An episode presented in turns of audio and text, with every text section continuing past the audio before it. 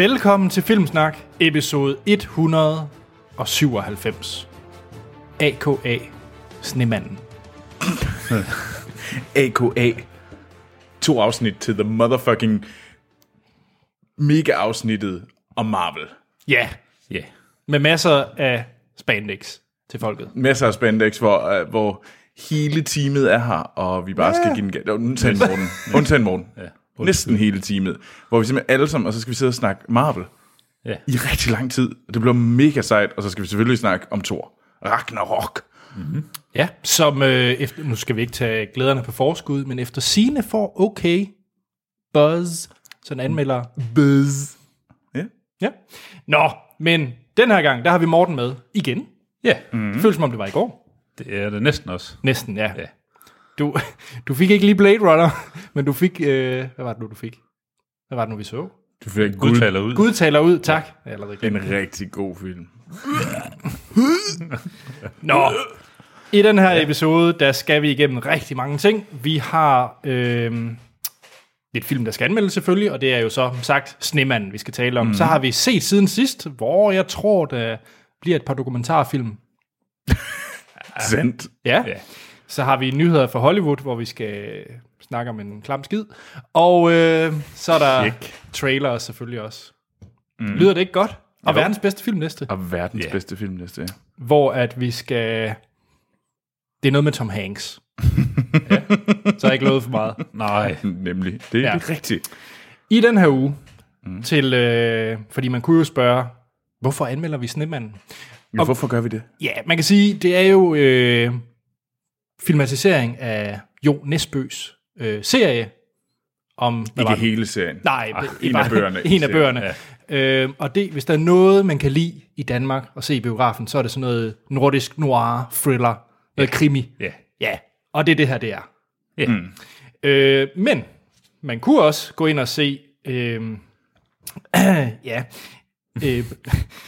Cairo Confidential, som jeg faktisk synes lyder lidt spændende. Det er med... For udmærket anmeldelser. Ja, og det er med Fares i hovedrollen. Apropos Nordic Noir. Nemlig, som vi kender fra Operation Q. Så, afdeling Q. Du siger altid Operation Q. Men jeg ved ikke hvorfor. Men film, jeg lidt har lyst til at se, det er faktisk... lad være med at sige det Foreigner. Det er en kæmpe store pære. Hvad? Ja, den utrolige historie om den kæmpe store pære. Ja. Den overvejet faktisk, men altså... Ellers er der Good Times med, Robert Pattinson, som får rigtig gode anmeldelser, faktisk. Mm. Og så The Foreigner med Jackie Chan, som der prøver at lave en, Taken. Nu har jeg glemt navnet på skuespilleren. Ja. Hvad hedder han? Liam Neeson. Så Jackie Chan er nu blevet gammel, så nu gør han det, han gjorde tidligere. Sparker røv. Ja, det var lige det. Ja. Og så The Party. Altså jeg vil sige, jeg hælder nok... Personligt tror jeg, Good Time var den film, jeg havde gået efter. Ja. Men ja. Pus. Det blev Snemanden. Ja. Men det kommer vi tilbage til. Mm. Lidt husholdning, før vi rigtig går i gang. Det er, at vi kan sige tak til dem, der har støttet os partier. Vi har fået en ny støtter, så det er jo bare dejligt. Mega fedt. Ja. Og så de nye anmeldelser også, der er kommet på iTunes. Der kommer rigtig mange, og fedt. I er mega seje. Det er så fedt, at I gider gå ind og anmelde os inde på iTunes, eller i Apples podcast-app. Det gør det så meget lettere for andre lyttere at finde os, så det er bare mega cool. Så awesome. Double thumbs up herfra. Ja. Det er sådan, det lyder, når man laver 2 thumbs ups. Yes. Alright. Nå. Og så har vi lige en lille ting. En lille opgør, Martin Simonsen har med Troels. Så sidder jeg og peger på ham. Okay. Altså Troels, ikke Martin. Ja, okay. Jeg er klar. Hej Troels, skriver han. Hej Martin. Der findes faktisk mindst en god Netflix-film. Okay. Nå, min rant mod Netflix. Straight to Netflix. Ja. Fordi det er faktisk også en film, jeg snakkede om, og det er I Don't Feel at Home in This World Anymore, som jeg snakker om i afsnit 165, vores Logan-episode. Mm. Super fed, sådan lidt Cabin in the Woods-agtig stemning. Mm. Sådan comedy, horror, weird. Det er den, hvor at, Frodo, Elijah Wood, Han spiller en mega sjov sådan redneck-type. Okay. Ja, den bør man altså se. Jeg tror, Morten, du vil elske den film. Jamen, jeg har faktisk siddet og scrollet forbi den flere gange på Netflix, og sådan så er man ikke lige helt med på, hvad fanden... var det lige noget, eller var det ikke? Og så er det ikke lige det, jeg havde lyst til at se den aften. Men den ryger der lige en tak op på watchlisten. Den synes jeg, man skal se. Jeg synes faktisk, ærligt, den er også bedre end Okja på Netflix. Ja. Det er faktisk den bedste Netflix-film. Fedt. Ja. Mm. Skal vi til set siden sidst? Ja, lad os det. Ja. Yeah. Og Morten, det er jo ikke så lang tid siden, du har været med. Men jeg tænker, at du har fået en masse guldkorn at se. Jamen, det har jeg da. Hvad har Action Morten set? Jeg var i Grostes alene hjemme, og lidt i det nostalgiske hjørne, så jeg fik støvet The Last Boy Scout op fra 91 med Bruce Willis og Damon Wayans i hovedrollerne. Åh gud, det er ham. Ja, det var fra dengang Damon Wayans. Fra Wayan-brødrene. Ja, the original. Hvor mange er der egentlig? Jamen, der er 1 million af dem. Eller sådan er det sådan, hvad hedder det, de nullernes svar på The Baldwins? Ja, ja. Men Morten, jeg er sikker på... The Black Baldwins. The Black Baldwins. Så er det, siger det så også, at der er kun en af dem, der er sej. Resten, de bare nogle... What? Ja, ham, der er sej, er ikke så sej igen. Men Alec Baldwin er da rimelig sej. Om det er han blevet... Ja, okay, men så må vi sætte på, at Marlon Wayne, han blev sej på et tidspunkt. Ja. Nå, men det er sådan en action-thriller ting, med hvor Bruce Willis spiller Joe Hallenbach, en private detective. Det er også bare det mest fæsende action-navn. Ja, men det er jo sådan rigtig start 90'er, ikke? Og han er kommet på sådan en sag med en kvinde, han har fået videre en kollega, og sådan lidt, du skal beskytte hende, fordi der er nogen, der er efter hende. Hun bliver myrdet, og så skal de jo simpelthen have løst hele det her plot. Damon Wayans spiller en falderet fodboldstjerne, Jimmy Dix, The Golden Arm. Ja, ja. The Golden Arm. Ja, Jimmy præcis. Dix. Og han har så været kærester med hende her, striberen, der er blevet slået ihjel, og det er sådan egentlig fuldstændig overdrevet plot. Men det er bare et drivmiddel for catchy one-liners fra den begge to. Blandt andet den store linje, no, I'm fuckface, he's asshole. Det er altså lidt... Bruce Willis får røget omkring 2 milliarder smøger i løbet af filmen. Det er... Det er sgu nok ikke nogen super god film, men alligevel er det sådan lidt en guilty pleasure action ting. Du var glad. Der er fuld smadret på. Altså, der dør folk til højre og venstre. Der er store eksplosioner. Det er godt. Det er sjovt, jeg har sådan med de der Bruce Willis-film fra 90'erne, at den eneste sådan minde sådan, var virkelig god. Det var den der, hvor han var ude i den der by, hvor han skal slå en masse mennesker ihjel. Sådan en gangsterfilm. Ja, sådan en anden midtvest by, sådan 20'erne, sådan noget dustball ligner den. Ja. Hvad fanden er den nu, den hedder? Ja, det kan jeg sgu ikke huske, men jeg kan godt huske filmen. Ja, fordi den mindes, jeg var ret sej. Ja, der var han også sådan en anden. Han spillede på 2 heste. Han var assassin, så vidt jeg husker, eller sådan legemorder, som var blevet hyret af de her 2 rivaliserende bander, så han slog folk ihjel på begge lejre. Ja, var det ikke sådan nogle smuglerbander, der skulle over grænsen til Mexico? Ja, eller sådan noget? Det er sikkert den stil. Den har jeg lyst til at se igen nu. Ja, nu har jeg også lyst. Nå. Jeg kan bare huske den. Jeg kan ikke huske, hvad den hedder. Nej. Men The Last Boy Scout, det er jo ikke noget stort mesterværk, der er ældes møne, men det er sgu stadigvæk en gedigen actionfilm. Ja, det er det. Var det på Netflix, du faldt over den? Nej, den havde jeg på Blockbuster. Det var det eneste, jeg kunne støve den op. Så du aktiv... Okay, jeg har betalt 19 kroner for at se... Det synes jeg alligevel er noget, at du faktisk har tænkt, Last Boy Scout, det er den, jeg skal se i aften. Ja. Det er okay. Check. Jamen, jeg sad og set den i går. Der skal noget action til. Ja. Nå, Anders, hvad har du set? Jeg har set en dokumentarfilm.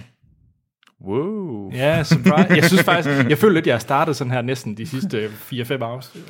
De sidste 4-5 år. Ja, måske. Du plejer gerne at gøre det. Du havde sådan lige, du faldt lige lidt af på den. Ja, men nu er jeg i hvert fald kommet frygtsomt tilbage. Du blev lidt slap. Ja. Yes. Jeg har nemlig set HBO-dokumentaren Spielberg. Jeg kan nok gætte af navnet, hvad den handler om. Bum, bum, bum. Hvad kan det være? sådan, om en kendt jøde. Ja, ja. Og hvilket... nej, men det er faktisk tak, Troels, fordi det, du kommer faktisk ind til filmens kerne der. Nå? Wow. Jamen, det er faktisk mere Hollywood. mere on point, end man lige tror, det er. Det er en 2,5 times dokumentar om Steven Spielberg og hele hans karriere. Og jeg tænkte, det lyder meget langt, og det lyder meget tørt. Ja. Men de har faktisk fået nogle rigtig interessante personer, der fortæller om, hvad Spielberg har betydet. Spielberg selv kommer med hans fortolkning, og det er også en... Den føles meget ærlig i de ting, han siger om, hvordan det var at lave... For eksempel, han starter selvfølgelig med Jaws, ikke, og så arbejder sig fremad. Nej, ikke duellen. Duellen. Det, ja, jeg er faktisk med Burt Reynolds, er det ikke? Nej, nå. Jeg kan ikke huske, hvem det er. Er han kendt? Jeg tror ikke. Det er jo hans... Det er en bil, der forfølger en anden bil, ikke? Jo. Ja, yes. Den er ikke super meget med. Altså, det er selvfølgelig klart, at Jaws, det er jo ligesom det, der virkelig... det er den store, altså gennembrud. Men det der var fedt, det var, at George Lucas og det er pinligt. George Lucas, Martin Scorsese, hvad han hedder ham den sidste? Richard Dreyfuss. Nej. No. Damn. Det er pinligt. John Williams, J.J. Abrams. Du begyndte bare at nævne navnet. Ja, Coppola, for hulen der. Nå, ja. Men fordi da Jaws udkom, så var han jo... Lucas, Coppola og Scorsese og Spielberg, de fire, de var ligesom dem, der sådan... De var sådan body team. De hjalp hinanden i forhold til manuskrifter, fortalte hinanden tips og tricks, og de festede sammen. Altså, de var virkelig sådan en body-team, de fire instruktører der. Og det var ret spændende at høre, hvordan deres liv egentlig var så tidligt, og hvordan de sådan lavede de her venlige sådan, competitions. Altså, de virkelig prøvede at overgå hinanden hele tiden om. Sådan, sådan presse hinanden fremad. Ja, lige præcis, men det var ikke sådan ondsindet. De var virkelig sådan hjælpsomme. For eksempel, da Lucas han skulle lave Star Wars, så synes Spielberg, det var den værste idé, han nogensinde har hørt. Hvad fanden gider at se på sådan noget? Ja. Og så efter det, så, det var måske et eller andet. Der var noget i det, og det var meget sjovt at se. Men der, hvor det bliver rigtig spændende, det er, når vi når til Schindlers Liste. Fordi at det dokumentaren handler også om, det er Spielbergs sådan eksistentielle krise omkring det, at han er jøde, og hvad det betyder. Så det er også derfor, at der kommer meget forklaring på for mig, hvorfor det er, at han laver en masse film om 2. verdenskrig, altså Saving Private Ryan, War Horse, nu er det så ikke 2. verdenskrig, men Lincoln også. Altså de her meget politiske og med en agenda, og Schindlers Liste selvfølgelig. Og det er ganske enkelt, fordi det er noget, der betyder rigtig meget for ham, og han har haft nogle kriser omkring det at være jøde. Altså, det handler også meget om sådan opgøret med ondskaben, og folk, der undertrykker andre folk og sådan noget, fordi det må jeg sige, det er der jo i både Lincoln og, altså, der er det selvfølgelig opgøret med, konføderationen og sydstaterne. Lige præcis. Og det er den ene side af hans film, så den anden side, det så opgør med farrollen, som også har været en plage for ham. Hans egen far er først for ganske nyligt, han lever åbenbart stadigvæk. Han var også med i dokumentaren, og jeg tænker også bare, hold da op. Altså, hvis Spielberg i sig selv, han er altså ikke en ung herre, og så er hans far stadig lever. Det kan være, han er sådan Johannes Paul den anden-agtig, der holdt op med snore. Men i hvert fald, det er også derfor, mange af hans film handler også om den her farrolle og splittelse i familie og sådan nogle ting. Så virkelig spændende dokumentar. Så det er ikke bare sådan en ren, se mig, her går det godt-agtigt. Nej, det synes jeg. Selvfølgelig kommer han med den der sviner af Indiana Jones Temple of Doom, hvor han sagde, at ja, det var noget lort. Det eneste, han fik ud af den film, det var hans kone. Nej, den kommer ikke. Nå. Men det er noget, du lige har fundet på? Nej. Nå, okay. Det var lige omkring, da den her dokumentar kom ud. Var det ikke der havde været et eller andet interview også? Og jeg tror, det var i sammenhæng med det, at han nævnte det her med, at toren, det var sgu godt nok en fejltagelse. Ja, men han har været ude at sige, at det eneste, der var godt ved den film, det er, at han fandt hans kone. Ja. Fordi det var jo noget bare bras. Ja, men det synes jeg ikke, den her dokumentar er. Så hvis man har HBO Nordic abonnement, så kan man lige hoppe ind, og så har man 2,5 time ren nostalgi. Fedt. For man bliver da glad i låget, når man hører temaet til E.T. og Jurassic Park og så videre. Sandt. Og meget apropos, hvad sker der i afsnit 200, Troels? Der har vi en Spielberg special. Boom! Ja, og det er simpelthen fordi vi tænkte, at afsnit 200 skal fejres med et eller andet sejt, og så tænkte vi, hvad med at vi lister alle Steven Spielberg-film. Så tænkte vi bare... Verdens bedste Spielberg-liste. Verdens bedste Spielberg-liste. Ja. Det bliver godt. Så ja. Troels. Jeg har set en Netflix-film, fordi jeg tog lidt op på den der med, at jeg sagde, at straight to Netflix, det er jo basically straight to DVD, og nu prøvede jeg, fordi jeg ved, at det var der en af deres bud, den her film, jeg har set, på en god film. Og det er filmen The Meyerowitz Stories, parentes New and Selected. Og den er lavet af Nora Baumbach, som folk måske kender fra Squid and the Whale. Det gør man, og det er en god film. Og Francis Har. Og så har han også skrevet, Fantastic Mr. Fox. Ja. Af Wes Anderson. Den har et ret vildt cast, den her film. Den har Dustin Hoffman, Adam Sandler, Ben Stiller og Emma Thompson i hovedrollerne. Og derudover har vi Adam Driver er også med, Sigourney Weaver kommer også lige ind og siger bøh på et tidspunkt og sådan noget. Så det er sådan en ret vild cast, der er i. Og det handler om den her dysfunktionelle familie, og hvor faren er den her kunstner. Så lidt forleret kunstner. Han var vist stor engang, men han brød aldrig rigtig igennem sådan i New York, og han er egentlig bare sur på, at han lever ligesom på, at han var en rigtig kunstner. Han er egentlig træt af alle de andre kunstnere, der ikke får en lige så sådan... ikke er, som er større end han er, og sådan noget der. Ja. Og så er det de her børn, som er ramt af den her far, som egentlig har fokuseret på karrieren, og hvordan de er så blevet totalt negligeret i forskellige grader. Der er datteren, som, jeg tror, der blev sagt, she got nothing. Så var der, den mellemste søn, spillet af Adam Sandler, som sagde, he got shit. Og så var der den yngste søn, I got everything. Men de er alle sammen lidt blevet ramt på forskellige måder af den her far, der bare er en kæmpe røv. Han er en mega røv, og Dustin Hoffman, han er bare så nederen. Det er da egentlig utroligt, for jeg kan ikke forestille mig, at ham spille sådan en nederen rolle. Man bliver sådan virkelig sådan, fordi man sidder sådan og tænker, han er jo bare gammel, og på et tidspunkt finder man bare ud, fuck, hvor er du bare en gigant røv. Altså, du er virkelig, fuck, du har smadret de her børn. Altså handler det så om, hvordan de her halvsøskende ligesom prøver at finde sammen, og ligesom prøver at skabe noget, selvom de har den her far, der egentlig er så destruktiv, og prøver at acceptere ham.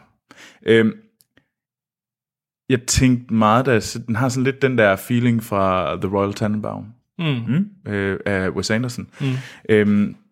Ikke helt så gakket, men stadigvæk sådan rimelig gakket også i forhold til... og den er sjov, men det er mere sådan... Det er en dramakomedie. Men de synger jo i traileren. Jamen, de synger i traileren. Det er også... Det er fint. På en eller anden måde, så... Jeg synes, den var sød. Jeg blev ikke sådan helt vildt ramt af den her fortælling. Og det var måske, fordi jeg bare var sådan lidt... Den havde sådan lidt pinlige øjeblik, og det gør mig altid lidt... Så det var ikke, fordi du havde i baghovedet, det var en straight to Netflix? Nej, det var det ikke. Okay. Nej, det synes jeg faktisk ikke. Jeg synes faktisk, jeg havde faktisk glædet mig til at se den. Jeg tvang hele kollektivet til at se den med mig. Men kunne de se noget, der ikke var VHS-bånd? Det kan de faktisk godt, når jeg siger, de skal. Okay. Når jeg tvinger kollektivet til at se andet end VHS-bånd, der har ridser i, så kan de faktisk godt. Okay. Men det var meget tydeligt, de andre gik. Jeg tror virkelig ikke, de kunne lide den. Nå. Alle gik basically ud, undtagen mig, der blev ved med at sige, jeg synes faktisk, den var okay, jeg synes ikke, den var skidt. Jeg kan bare godt mærke, at jeg tror, at det er sådan lidt en... At du føler bare nederen mand. Og tror du, jeg vil kunne lide den? Fordi nu, det virker bare på traileren som sådan en rigtig Anders film. Jamen, jeg tror måske... Jo. Altså sådan... Ja, det er sådan et eller andet, jeg er lidt svært ved at vide, om du virkelig kunne lide den, eller du synes, at det var mega godt. Eller på den anden side vil du også blive sådan lidt... Fordi du har en af de der dele der, hvor en af hovedkarakteren bare er en røv, og du bliver bare ved med... Ja. Fordi jeg føler ikke, at der var nogen af de her mennesker, som jeg egentlig rigtig godt kunne lide. Nej, det er selvfølgelig et problem. Og det tror jeg faktisk gjorde det sådan lidt... Jeg manglede en, jeg kunne hæppe på, fordi at man kunne bare tydeligt mærke, at de alle sammen var sådan destruktive i en eller anden art. Men nej, det var en ganske fin film. Jeg vil sige, hvis man har hvis man bruger for noget andet end Chubang, så kan det bestemt, og man godt kan lide sådan noget Royal Tenenbaum-agtige Francis Ha, Squid and the Whale, så det er bestemt en film, jeg synes, man burde tjekke ud. Den gør ikke nogen ondt på nogen måde. Og det er da en af de bedste straight-to-Netflix-film, jeg har set. Mm. Men jeg synes ikke, det ændrer min holdning til det. Nej. For jeg er ret sikker på, at der kommer bedre, der har været bedre film i år, end den her. Check. Nå, Morten. Ja. Jamen, jeg har også set en dokumentar. Det er klassificeret HBO-den i hvert fald som. Så ovenikøbet en HBO-dokumentar. Ja. Sådan. Der hedder Every Brilliant Thing. Ja. Med taglinen A List for Life. Og det er en... det er egentlig en optagelse af en engelsk manuskriptforfatter og komiker, der hedder Johnny Donahoe. Det er en filmatisering af hans one-man-show, som handler om noget så seriøst som depression og selvmord. Hvor han fortæller om, at da han er 7 år gammel, der bliver han hentet i skolen af sin far, og... finder i løbet af dagen ud af, at grunden til, at det ikke er hans mor, der kommer og henter ham, som man plejer, det er simpelthen fordi, at hans mor har forsøgt at begå selvmord og ligger nu på sygehuset. Så rimelig tough for en 7-årig dreng at få at vide. Han får så at vide, at det er fordi mor, hun ønskede ikke at leve mere. Så derfor har hun gjort skade på sig selv. Og så tænker han, jamen det må vi da gøre noget ved. Så 7 år gammel, så begynder han at skrive en liste over alle de ting, som gør livet værd at leve. Og nummer 1, det er is. Og så er det kan være vandkamp og Christopher Walkens stemme og sådan noget. Og sådan i løbet af hans liv bliver han ved med at skrive flere og flere ting på den her liste, som han giver til sin mor, og jo ældre han bliver, sådan noget, er der desværre flere forsøg, hvor hun forsøger at tage sit liv. Mm. Og nu er han egentlig nået til at finde ud af, hvor meget har det egentlig påvirket min opvækst og mit liv, uden at han egentlig har lagt mærke til det. Og den her liste, den har egentlig været sådan en løbende drivkraft igennem hans liv, både over for hans mor og hans far, men også over for hans kæreste, senere hans kone og sådan noget. Så den her liste, den er vokset til 1 million ting. Det er 1 million grunde til, at livet det er værd at leve. Og hele den her optagelse af det her show folder sig egentlig ud med, at han sådan laver nogle tilfældige nedslag og forklarer hele sin historie fra, at han er 7 til i dag, egentlig. Og det er et rimelig tungt emne, men det bliver alligevel behandlet på en humoristisk måde, men ikke sådan, at det bliver latterligt gjort. Nej. Men sådan lige lidt galgenhumor ind imellem, og sådan lidt humoristiske nedslag i at sige, hvad er det egentlig for nogle mærkelige ting, man finder på lige pludselig for at... og støtte dem, der har det dårligt i ens omgangskreds. Men hvordan giver man noget mening? Ja, egentlig en vildt rørende dokumentar, eller ja, jeg ved ikke, hvad man skal kalde den. Det lyder der af. Ja, og et super interessant emne, han har taget op. Og jeg vil våge at påstå, at Anders han kan ikke se den, uden at begynde at tude. Så jeg vil godt sætte, Anders, en god middag på højkant, hvis du kan se den her uden at tude. Shit. Okay. Det lyder... Altså, nu skal du vide sådan... Altså, det er en ting, jeg ved.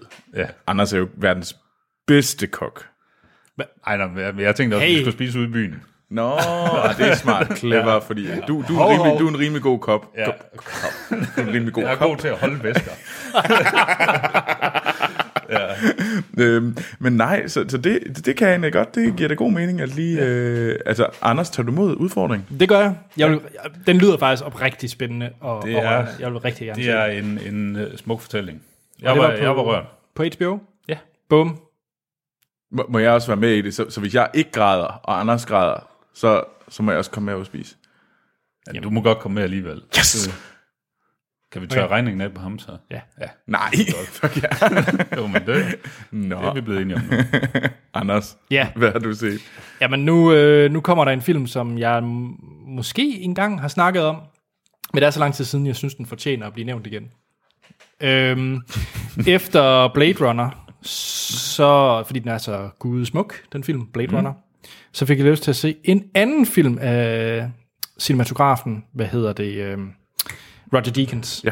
Mm. Og det er absolut en af mine yndlingsfilm all time, og det er mordet på Jesse James af kujonen Robert Ford. Ja. Aha. Ja, den har du snakket om nogle gange. Og den er instrueret af Andrew Dominic, som også har lavet Killing Them Softly, som var desværre lidt en skuffelse for mig. Jeg havde forventet mere, fordi den var kommet 5 år efter, eller sådan noget. Ja, det var lige efterfølgende. Det, jeg kan godt huske det. Det var hans opfølger, jeg kan godt huske den her. Det var også ret vild. Ja. Så altså, jeg er fuldstændig besat af The Assassination of Jesse James by The Coward Robert Ford. Så der var lidt en skam, at hans efterfølgende film, Killing Them Softly, ikke var så fed. Så han er kæmpe Nick Cave-fan, så han har også lavet på Nick Cave dokumentar. Ja, blandt andet den der One More Time With Feeling. Som er en vild dokumentar, der handler om, at Nick Caves ene barn dør. Så, ja. Men ja, mordet på Jesse James og kujonen Robert Ford. Jeg synes, det er absolut den bedste western, jeg nogensinde har set. Det er en af de bedste, flotteste film, jeg i mit liv har set. Ja. Jeg kan ikke erindre, at jeg har set en flottere film end den her. Jeg kan overhovedet ikke huske den. Men jeg kan godt huske den. Den er meget langsom og lang. Jeg synes, det var en virkelig, virkelig god film. Jeg kan godt huske, at det var en fantastisk smuk film. Jeg synes, det er faktisk en af de ting, jeg selv kan huske for filmen, i forhold til, hvor smuk den er. Det er blandt andet, der er en scene, hvor at Jesse James, spillet af Brad Pitt, rider ind i byen. Ja. Og man ser ham bare fra ryggen af, og han ligner bare et... Altså, det er sådan hele presence af det her væsen, af sådan et monster, der rider ind i byen. Ja. Og det er for Jesse James, han spiller. Ja, og det er bare vildt. Ja. Altså, det handler jo om, at Jesse James, som, hvis man er interesseret i western og hele den der ting, er en stor, ligesom Billy the Kid. Ja. Og hele hans gang, der Robert Ford spillet af Casey Affleck, han vil rigtig gerne med i den her slæng sammen med Jesse James. Men... han synes måske ikke, han er så fantastisk, når det kommer til stykket. Han har i hvert fald nogle kvaler med ham. Ja. Yeah. Og det fede ved den her film, altså titlen siger vitterligt, hvad der sker. Det er mordet på Jesse James af kujonen Robert Ford, så du ved udmærket godt, hvad den her film den ender med. Og det er det, jeg synes, der også er så fantastisk ved den her. Fordi det er, hvordan bliver Jesse James myrdet af Robert Ford. Og det er en af de bedste slutninger på en film, jeg kan huske. Altså, den er så fint lavet, den slutning. Det er en god film. Ja. Så hvis man ikke har set den her, varmeste anbefalinger for mig. Jamen, jeg kan kun kvække med. Den skal på min rewatch-list. Ja, det må den endelig gøre, hvis man ikke kan huske den. Skal vi snakke om flere gode film? Ja, vi skal i hvert fald snakke om film. Der er en film, som vi skal have på. Så meget heldigt. Ej, hvor er det vildt. Ja. Så hvordan har I det med Tom Hanks, inden vi går i gang? Ja, rimelig godt. Ja, sådan lidt bob-op. Okay. Ja. Her er verdens bedste filmliste. Med hvad? Jeg skulle lige til at sige med Tom Hanks, men det er måske lidt at oversælge den lidt. Lidt. Med Troels og Morten. Wow. Why so serious? I'm gonna make him an offer again with you. You talking to me? May the force be with you. Yippee-ki-yay, motherfucker. I'll be back. Verdens bedste filmliste. Og Troels er helt klar. Ja, jeg er så klar. Og til nye lyttere, der falder ind i det her, så kan det måske være lidt overvældende, fordi at, vi har faktisk i gang med at rangere alle de bedste film, der nogensinde er lavet. Yeah. Og du kan være med. Det er nemlig rigtigt. Også dig. Også dig, ja. Nu skal vi lige pege ind på kameraet, mens vi siger det. Også og dig. Du kan være med. Sådan. Og inde på filmsnak.dk, vores hjemmeside, som jeg tror, at jeg i det nye år... Ej, nu skal vi... Ja. Anders begynder at love ting. Kom så med det. Der kommer en ny hjemmeside. Så i 2019 kommer der en ny hjemmeside. Nå. Fordi at vi har jo ved at få noget af et podcast-imperie. Det er nemlig rigtigt. Fordi vi har jo Krager og Drager, en podcast om Game of Thrones. Vi har The Away Team, hvis man er til Star Trek. Ja. Så har vi, En Verden af Vand, som potentielt godt kunne se dagens lys igen. Ja, det er lidt bredere publikum. Ja. Og så Filmsnak og Troels. Vi snakker jo ihærdigt om, der ikke skal komme nogen flere, og jeg ved i hvert fald, at de to herrer, der sidder over for mig, I har en klar plan om, at der kommer en Westworld-podcast. Ja. Androider og blondiner. Nej, jeg ved ikke, hvad det skal hedde. Ja.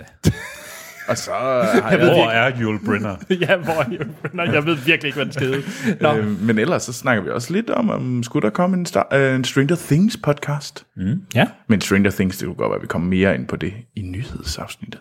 Dum. Spoiler. Nå, lang historie kort. Inde på filmsnak.dk, der kan I se listen, verdens bedste filmliste, hvor I lyttere kommer med filmene, og så rangerer vi dem på. Og der er pt. Hvor mange film, Morten? 158. Bum. Det er fandme mange. Det er mange. Og i hvert fald top 50-60 stykker, det er vanvittigt gode film. Det er alle film jo, undtagen de sidste fra 100 ned efter. Nå, vi har et koncept, der hedder lektielisten, så det betyder, at minimum 2 af jer skal have set filmen, ellers er det på lektielisten. Nemlig. Og så har vi ommerlisten, så hvis I mener, at en film er forkert placeret, og der er nok af jer, der mener det, så kan det ryge på en ommerliste, og så tager vi simpelthen og gør det om. Og Troels, vi har tidligere snakket om, det bliver i forbindelse med Marvel special. Det her laver vi lidt om, fordi vi gerne vil have gløgg og brunkager indblandet. Ja, og det er simpelthen fordi, at som alle små ting og store ting, så er der selvfølgelig en julefrokost. Så vi kommer til at holde en julefrokost, og når vi holder julefrokost, ved du hvad vi så skal? Så skal vi nemlig rangere alle ting, der er på ommerlisten. Er det før eller efter, vi får snaps? Det er mens vi får snaps. Og det er også bare, fordi jeg skal have mit lysokkeudstyr med. Jeg skal pakkes godt ind, inden vi begynder den diskussion. Især om Indiana Jones og Temple of Doom. Nej, men der er jo ingen diskussion. Den skal jo bare være der, hvor den er. Ja, hvis ikke den skal længere ned. Ja, det giver også god mening. Dumme svin. Nå, er I klar til en mail fra Søren Østergaard? Ja, det er vi. Hej Filmsnak. Hej Søren. Det har han så også selv skrevet i parentes. Nå. Først og fremmest tak for en super sej podcast, og fordi vi følger hinanden på Letterboxd. Jeg er lidt gammeldags anlagt omkring sociale medier, men i og med, at film er min store interesse, synes jeg, at det gav mening at være med der. Så tak for den idé også. Fedt sted at blive inspireret og huske på, hvad man selv har set og hvornår. Jeg er Flemming derinde. Fedt. Cool. Jamen, det er mega sejt, du er derinde. Og til alle andre lyttere, Letterboxd, det er jo sådan det her filmsite, hvor man, som Søren siger, kan tracke, hvad for nogle film man ser, og følge hinanden. Ja. Og der følger vi alle vores lyttere, så vi kommer derind. Og jeg vil opfordre alle lyttere til, når Sten han har logget en film, så bare gå ind og skriv et eller andet, fordi så får I meget respons tilbage. Det gør I. Han går helt bananas derinde, og så kan I også se alle de syge film, han ser. Ja. Nå, så skriver Søren også, jeg har i øvrigt givet jer 5 store stjerner på iTunes. Tak for det. Tusind tak. Det er fandme sejt. Men nu til pointen. Ja. Det ville være fedt, om I ville tage Gøgereden op til verdens bedste filmliste.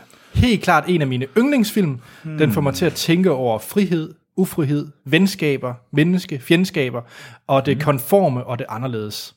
Formen er også god, dejligt tempo i relation til indholdet, og filmens musik passer til temaet. Hvornår har I set Gøgereden? Jeg har set den inden for det sidste halvår, tror jeg. Nå, okay. Jeg tror, det er 10 år siden. Jeg skal 5 år tilbage, tror jeg. Altså, jeg kan huske, det var god. Jeg kan huske, det var sådan en film, jeg tænkte sådan, troede, det er en gammel film, så gammel er den heller ikke. Men jeg kunne huske, jeg så den og tænkte, og det var sgu egentlig meget fedt. Det var, altså, jeg tror, det var lidt der, hvor man, der altid været med Jack Nicholson, at var han lidt overvurderet, fordi jeg synes egentlig, folk var på køre, men så ser man sådan en som den, og så tænker man, det er han nok ikke. Det var så også i hans unge dage, ikke? Ja, nu er han jo bare den. Nu er han måske blevet lidt gammeltræt. Ja. Men den er fra 75. Ja. Og det er faktisk ikke så meget Jack Nicholson, jeg husker for den film, det er Danny DeVito. Ja. Jeg synes, han er genial i den. Nej, og så er der så selvfølgelig sygepasser. Nurse Ratched. Ja. Hun er ledet. Ja, hun er sat med ond. Ja. Det er en god film. Og den tager indianer. Ja. Hvad siger du? Den tager indianer. Ja. Nå. Ja. Okay, jeg hørte noget helt andet. Det er en god film. Ja. Men det bliver lidt svært at sådan, altså fordi at den bedre. Det var jo ikke den med Tom Hanks, bare lige. Nej, det undrer mig. Nej, jeg vil sige, jeg husker ikke hans cameo. Nej. Men er den bedre eller dårligere end Toy Story 3? Er det der, du vil starte? Ja, jeg synes, det er et godt sted at starte. Den er bedre, det synes jeg. Det synes jeg faktisk ikke. Hvad plads snakker vi der? Ja, det er bare lige 32. Den ligger på 32. pladsen, lige over Die Hard og lige under Shawshank Redemption. Og bare lige, så vi lige ved det, at på førstepladsen, der ligger Children of Men. Whoop, whoop. Andenpladsen ligger Sunset Boulevard. Skide god film. Tredjepladsen Jurassic Park. Og i bunden ligger War of the Worlds og The Room. Ja. Men på 32. pladsen, der ligger Toy Story 3. Ja, lige over Die Hard. Ja. For helvede. Morten, du skal støtte op om det her koncept. Det er en god liste. Jamen, nu, jeg ville kunne støtte op om det, hvis jeg havde været med til at placere alle ting på den. Nå. Gøgereden. Det er fint. Du synes, den er mere end... Du synes, den er bedre end Toy Story 3. Hvad med dig, Anders? Jeg synes bare, der kommer nogle film, hvis man går lidt længere op. Altså, Tilbage til fremtiden. Seven, The Shining, Untouchables, There Will Be Blood, Oldboy. Jeg synes, der er nogle... voldsomme film, den skal der op af. Ja. Men jeg er så også med på, at jeg synes faktisk, den er bedre end Die Hard, for at tage den. Ja. Altså, jeg kunne godt se, den være bedre end The Shawshank Redemption, men dårligere end Tilbage til fremtiden. Jeg tror, jeg synes, Shawshank Redemption for mig er en film, jeg nyder mere at se, men jeg synes, at Gøgereden er mere interessant. Altså, den er nok måske mere... Meget rigtigt. Men der er mere tyngde i. Ja, det synes jeg. Fordi Shawshank, når det alt kommer til alt, så er det en oprigtig vellavet film, men der er jo ikke særlig meget sådan pondus i den. Sådan. Nej. Den kan jeg godt købe. Men vi siger, den også er under Tilbage til fremtiden? Ja, det synes jeg, den er. Ja. Det synes jeg synes personen er sådan under Toy Story. Jeg kunne godt tænke mig, at den lå omkring Spirit Away, Watchmen og Under Sandet, som ligger på 41, 42, 43 pladsen. Jeg synes, den er højere end det. Der skal vi ikke ned. Okay. Så det er en ny 31. plads? Ja. Yeah. Er det en ny 31. plads? Den er bedre end Toy Story 3, men dårligere end The Shawshank Redemption. Boom! Did you see that? Er I klar til Tom Hanks? Vi er klar til Tom Hanks. Brace yourself. Nå, det for mig lignede det lidt, du har gået på toilet, og det er sådan, du skider. Kom så, Tom Hanks! Kom så, Tom Hanks! Yes. Fordi, tro det eller lad være. Men en af de film, som mange lyttere rigtig gerne vil have med på listen, det er jo Frank Darabont's The Green Mile. Ja. Altså så den kedelige udgave af Shawshank Redemption. Det er fordi, at vi havde jo vores... grund til lytterstormen kom med den her film. Ja. At den skulle arrangeres. Det var på baggrund af et. Fordi vi kom til at sige, at det var sådan... Eller, det er også en vellykket Stephen King-filmatisering. Ja. Men folk mener jo så, at The Green Mile er den bedste Stephen King-filmatisering. Så derfor er det jo på sin plads, at den skal rangeres. Okay, men lad os køre ned ad listen. Okay, Troels, du hader The Green Mile, kan jeg ligesom fornemme. Nej, jeg synes bare, den er for glemmelig, er den ikke? For glemmelig synes jeg er hårdt. Jamen, jeg er med på, at det er bare sådan en film, der går direkte efter at se, hvornår Andersen kan tude. Altså det går faktisk ikke ret langt. Nej, det er sådan, der går direkte efter. Mit formål med den her produktion er, hvornår kan vi få folk til at græde. Og så det har jeg sådan lidt. Det var bare den er lavet til det. Det er det da også med kuglepindefilm. Jamen, der var jeg også syg. Jeg prøvede, jeg skulle da heller ikke Beautiful Mind på særlig højt på den her liste. Der er der så mange bedre film end The Beautiful Mind, selvom jeg sad og tudede, men jeg var syg. Så mit lille sorte hjerne er stadigvæk intakt. Troels. Men den er jo for eksempel ikke bedre end Stardust. Nej. Og Stardust ligger på 70. pladsen, lige over The Shaun of the Dead, lige under Reservoir Dogs. Men jeg har et bud. Ja. Eller jeg har i hvert fald et spørgsmål til jer begge to. Ja. For at blive Tom Hanks. Mm-hmm. Ej, det lyder mærkeligt. Men for at blive... Hvor er du henne, Tom Hanks? Det er lige meget. Nå. Apollo 13. Ja. Det er også en god Tom Hanks-film. Ja. Den er jeg svært glad for. Og den er nummer 79. Ja, lige over As Good As It Gets, men lige under The Big Lebowski. Green Mile. Hvad eller bedre end Apollo 13? Altså, jeg synes jo, at... Jeg synes i hvert fald, at der ligger rundt om den... Altså, As Good As It Gets og Big Lebowski og sådan noget, synes jeg er jo bedre film. Ja. Yeah. For at være helt ærlig. Men du har jo Tom Hanks igen på Catch Me If You Can. Den ligger lidt længere nede. Den synes jeg så faktisk er bedre end The Green Mile. Ja, og Catch Me If You Can ligger på 83. pladsen. Ja. Jamen, så skal vi jo længere ned. Ja. Det skal vi jo nok. Altså, jeg synes jo også, Wolf of Wall Street er bedre på, 88. pladsen. Den er bedre end Mulan. Dårligere end The Wrestler. Jeg synes jo, at vi skal... Jeg kunne godt se, at... Jeg synes jo, både Kill Bill på 96. pladsen, og Kongekabale på 97. pladsen, Løvernes Konge på 98. pladsen, at jo bedre. Vi skal længere ned. Olsenbanden i Jylland er bedre. Jeg har lige indset en ting. Prøv lige at se, hvad der ligger nummer 103. Not. For helvede. Way to do your job. Anders havde et arbejde. Nå, men så er den jo nem at placere. Jeg tror faktisk, vi skal placere den lige over Man on Fire, men lige under Love Actually. Er det ikke en god placering? Det lyder som den helt rigtige placering. Det er fandme en god placering. Men kan I mærke, at vi arbejder os derned? Jamen, det er da godt, at vi ikke er totalt uenige i, hvor den er havnet i sidst. Bare lige for at lytterne forstår, hvad der er sket. Det er, at Anders har glemt, at vi allerede havde placeret The Green Mile. Ja. Så det vi lige pludselig fandt, det er Anders ser, at han går ned igennem listen der. Det var da sjovt, der er en film, der hedder det samme som den film, jeg placerer lige nu. Troels, jeg tror, det er meget godt, du har fået adgang til den der e-mail, fordi Anders kan jo tydeligvis ikke administrere. Det er meget fint, at Anders er blevet sådan en idiot på det sidste. Men er I så enige? Vi kommer til at opdage så meget med det her. Ja. Er I enige? Jamen, vi er bare ved det jo... Jeg synes, det har været fint at genplacere den, fordi vi kan jo se, at vi er tonset ned ad listen. Så den ligger jo lige præcis, hvor den skal. Jamen, jeg synes faktisk også, det er en meget fin placering, fordi jeg synes jo, den er ikke lige så god som Love Actually. Nej. Godt, jamen det var så verdens bedste filmliste. Var det det? For helvede. Åh. Troels, vi skal til nogle nyheder. Ja, det tror jeg vist. Shit. Ja. Shit.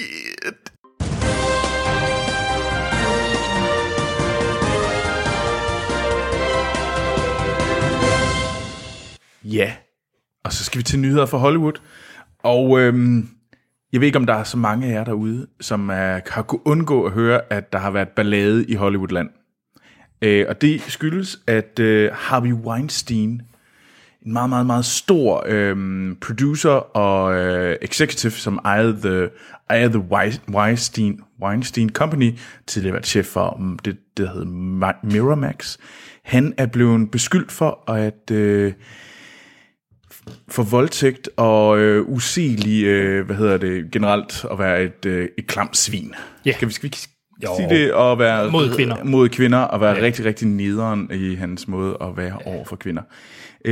Og det eksploderede ret meget. Det kørte allerede i forrige weekend, men i den her uge altså kørt fortsat.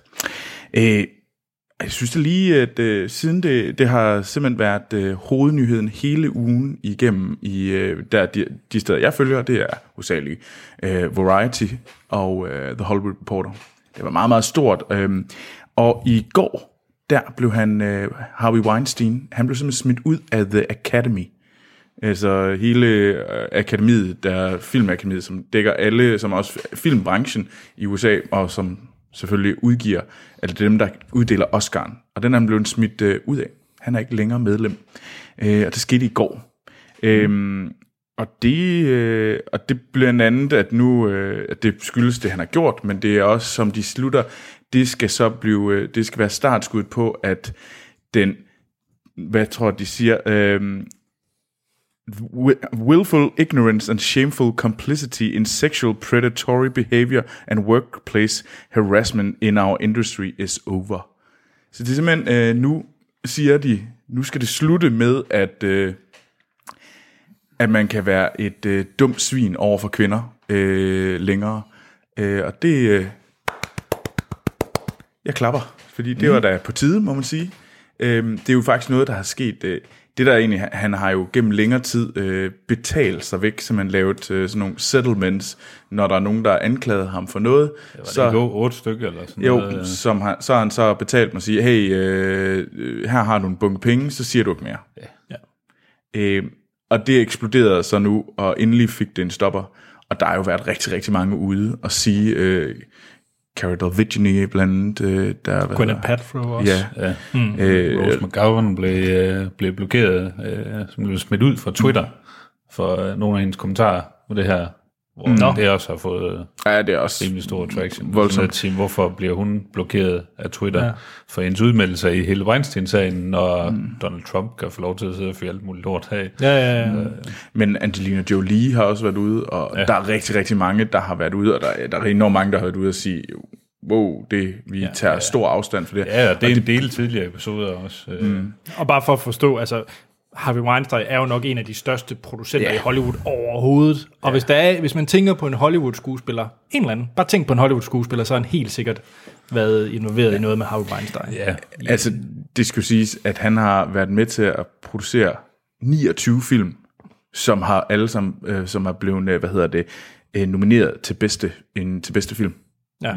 Over siden 90, og jeg tror faktisk siden 2001 har han ikke haft en film under hans brand, altså The Weinstein Company, som ikke er blevet nomineret.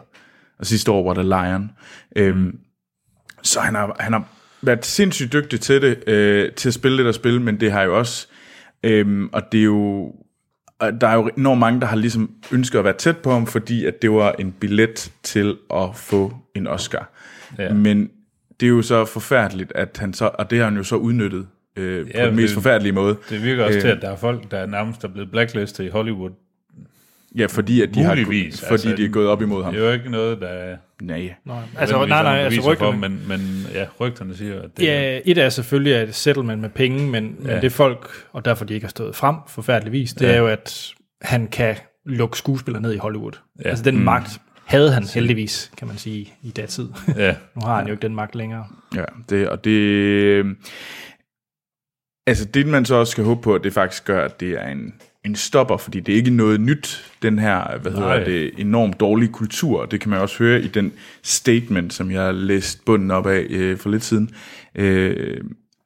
at det er ikke noget unikt. Der sker jo mange, og Roman Polanski har faktisk været ude og sige, at han... igen nu. Ja, og han har jo erkendt, at han var sammen med en mindreårig.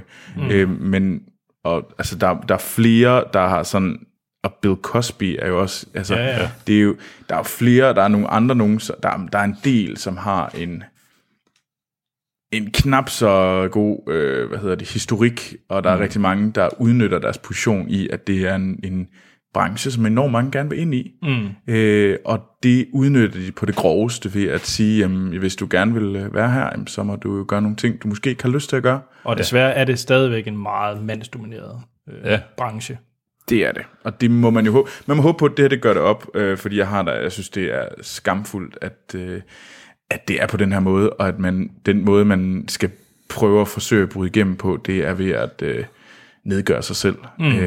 Det synes jeg, der er enormt trist, og jeg håber, det her det stopper det, fordi at og de faktisk ikke bare gør det ved Harvey Weinstein, men også tager nogle af de andre, som også har Nu kommer skeletterne ud af skabet, så kan det godt være, at der er andre folk, der også bliver hævet frem. Altså, det kan man da håbe på, at det sker. Altså, allerede nu har Amazons head of content, han er blevet suspenderet, fordi at han har også over flere gange haft sådan lavet settlements med kvinder, som har beskyldt ham for sexual harassment af forskellige art. Og nu er han blevet fyret, fordi at nu kom der endnu en anklage. Så jeg håber egentlig lidt, at det bliver sådan lidt, der bliver prikket hul på bylden, og man rydder op, og så man finder ud af, at det er altså rigtig, rigtig, rigtig skidt, og det skal vi simpelthen holde op med. Ja. Jeg synes, det var en rigtig, rigtig positiv ting, at den kom frem, og der faktisk er blevet gjort noget ved det her. Ja. Fordi nu ovenpå, at når USA kan vælge den præsident, nu engang har valgt, vi skal hurtigt tilbage til film, så det ikke bliver politiksnak, men det er bare, når en mand som ham kan få lov til at sidde der, hvor han sidder, så er det bare rigtig rart, at man faktisk også tør tage action på sådan noget, at der faktisk sker noget. Ja, så man ikke holder hen, for jeg synes, det er vigtigt, at vi får ryddet op. Ja. Og jeg tror, vi får nogle bedre... filmene bliver... Og det vi elsker at se, det bliver bedre, hvis vi har et meget, meget mere lige og åbent miljø, hvor folk kan komme til ordentligt, uden at skulle gøre ting, som man ikke har lyst til. Check. Yes. Nå, skal vi til noget, der er sjovere. Det håber jeg. Lad os lighten the mood. Ja. Yeah. Jeg ved ikke, om vi lightner the mood med den her trailer. Men det her, det er traileren til New Mutants. Den næste, X-Men-film, som udkommer i april. Og det handler... Jamen, den kom sådan lidt ud af blå. Jeg har ikke lige forventet, at den kom. Og det er vist en gyser, er det ikke? Det ser ud til at være derhen af. Noget med nogle uhyggelige børn. Ja, det er jo altid et godt tema til en gyser. Ja, det er nogle unge mutanter, som er på en institution. Sådan lidt... apropos Gøgereden... Ja. Sådan lidt forestil jer Gøgereden nu med mutanter, ja. Og så så en gedigen gang horror, ja. Indover det hele. Jeg eksperimenterer lidt på jer. Ja. Og den har både Marco og Lars sendt ind til os. Tusind tak for det, det er mega sejt. Hvad glæder I jer til den? Glæder I jer til april og se mere X-Men? Nu den seneste X-Men-film, det var den her, hvad var den hed? Absolution? Nej, hvad hed den? Absolution. Var det den her? Nej, det var Logan, der er den sidste. Og undskyld, ja. I selve X-Men. Ja, man kan sige, Logan var jo en Wolverine-film. Ja. Men altså i X-Men, altså man kan sige, det her, det er nok starten på en ny en. Der, man kan sige, der er jo nogle trilogier i X-Men-universet. Der er den første, der sluttede med Last Stand. Og så havde vi den nye trilogi, det var trilogi. Det var jo så, den startede jo der i First Class, ja. Ja, First Class i 60'erne. Som så sluttede med det der navn, som jeg glemte. Absolution, lad os kalde den det. Det hedder den ikke. Apocalypse. Ja. Og den sluttede jo der, og så har vi så fået afslutning på Wolverine-trilogien, og nu starter så en ny, og det er den her New Mutants. Vil du virkelig betegne Wolverine Origins, Wolverine og Logan som en trilogi? For det er jo nok den særeste trilogi, hvis du bare ser dem, de tre film efter hinanden. True, men jeg tror... Virkelig en bizarre trilogi. Men jeg tror, at der er jo tale om, at den slutter nu. Der kommer ikke til at være flere sådan Wolverine i den. Nu må vi se dem til. Well, about that. Har du nyheder? Nej, Jacob Lund har. Nå, har han noget om, der kommer en Wolverine-film? Ja, så kom med det. Okay, det er Jacob Lund, han bare for at tage den nu passer det jo så godt. Det er, at Scott Eastwood, Eastwoods søn, han vil rigtig gerne spille Wolverine, og... det bare ham, der var ude at sige det. Jeg vil gerne spille... Hey, halløj. Ja. Er det det? Wolverine skal nok komme med, men jeg vil påstå, trilogien med Logan, eller som, at den er slut. Altså, kan det godt være, at han kommer... Hugh Jackman. Hello. At den er slut, og den blev afsluttet med Logan. Jeg tror, det her det er en ny start, og der kan du sagtens komme en ny Wolverine, uden tvivl, så kan det jo godt være, det er Scott Eastwood. Scott Eastwood, det er jo Clint Eastwoods søn. Som jeg sagde. Ja, tak.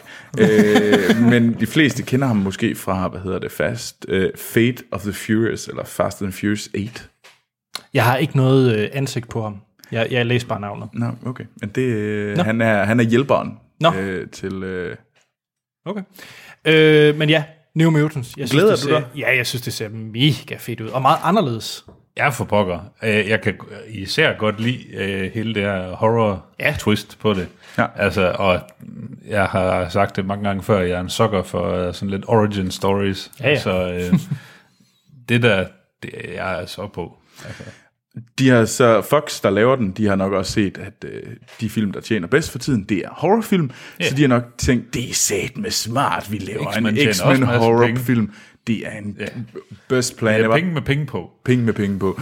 Men jeg synes, det ser meget sejt ud. Yeah. Jeg er lige blevet betaget af Scott Eastwood på Mortens bærbar. Men andre ting, der måske kan betage os, det er den næste trailer, vi skal snakke om. Og det er traileren til Stranger Things. Sæson 2. Ja.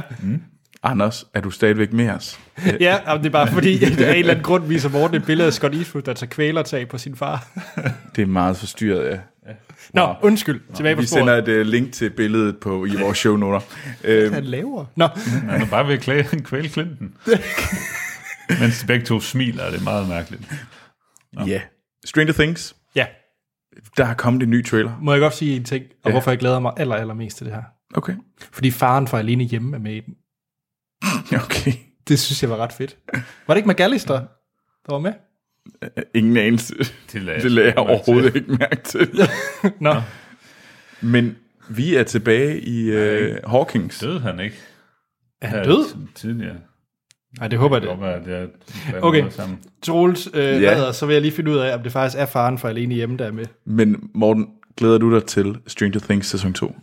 Jeg har jo, må jeg desværre indrømme, ikke set første sæson. What? Stranger Things. Hvorfor ikke? Jeg ved det virkelig ikke. Kunne du så lige sæson 2-traileren? Det ser jo vanvittigt ud. Jeg skal da så meget se første sæson. Jeg ved ikke, hvorfor den lige er røget under radaren. Det kan man undre sig over. Hvordan kan den blive røget under radaren? Jamen, jeg har sgu da været opmærksom på, at den fandtes. Det er jo ikke det. Men hvis du ser den kilometer lange liste af serier, jeg følger med i, så er det sgu svært at klemme mere indhold ind. Men kunne det være, den klemmer den sig ind nu? Det gør den nu. Nu gør den? Det var en god trailer. Og det var det. Der er, for fanden, der er jo fuld smadret på... både på lydsiden og i klipningen af det hele. Som du sagde, Troels, man kan godt se, at de formentlig har fået et større budget. Det tror jeg bestemt, de har. Der er nogen, der lige har skruet op på, sådan at sige, hey, tag lige på millioner. This one goes all the way up to 11. Ja. Ja. Anders. Det ser ud til at blive kreds. Tror du også, det bliver kreds? Ja, jeg er bare spændt på, man kan sige, uden at spoil for meget for Morten i sæson 1, så var det jo ikke, så var der lige nogle episoder, før ting sådan gik far out crazy, i forhold til diverse monstre og ting og sager. Nu så jeg den faktisk igen. Jeg har set den igen, for ikke så lang tid siden. Og jeg synes faktisk, den var sådan, når jeg tænkte over det, så var den ret tight. Altså, den er jo heller ikke, der er heller ikke så mange afsnit og sådan noget. Nå, det er slet ikke det, jeg mener. Ja, den er super tight, det er slet ikke det, jeg mener. Det, jeg mener, det er bare, ud fra traileren til sæson 2, så ligner det, at der er... balls out crazy action. For the get-go. Ja, og det vil jeg faktisk frygte lidt, hvis der er. Jeg kunne godt tænke mig, der også var lige, hvor de bare sidder og spiller noget Dungeons and Dragons. Ja, det håber jeg også. Der skal spilles Dungeons and Dragons. Ja, det var der ikke umiddelbart lagt op til i traileren i hvert fald. Men det var der i den første trailer. Ja. Var der det? Nej, der var så, de gik ind i det der, hvad hedder det... computerspils hall. Nå ja, det er fedt. Altså det kan også godt være, at de bare har lavet sådan den der klassiske Hollywood kioskbasker af en trailer, hvor nu tager vi alle de fedeste ting med mest smadder på og klipper det sammen, og så og de skal lokke folk til. Ja. De har lokker i hvert fald med mig. Oh yes. De gør det. Ja. Jeg var glad. Jeg sagde, den udkommer her den 27. På Halloween.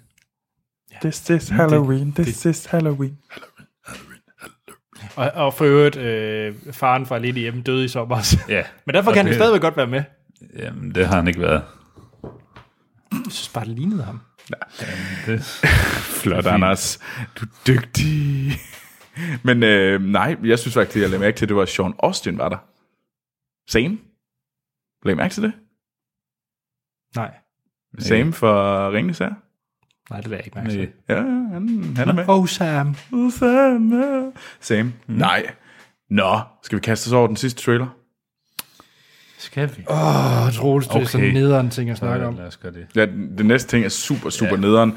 Det er virkelig en ting, som... Men vi tænkte, vi skulle snakke om det. Det er nemlig anden traileren til Star Wars. The Last Jedi. Nå, Morten... Glæder du dig til den 13. december? Jeg glæder mig så meget. Og gjorde den her trailer det lidt bedre for dig? Nej, den gjorde det faktisk sværere at vente. Det er en god ting. Det er ikke det bedste. Det er ikke det værste. Ja. Jeg vil sige,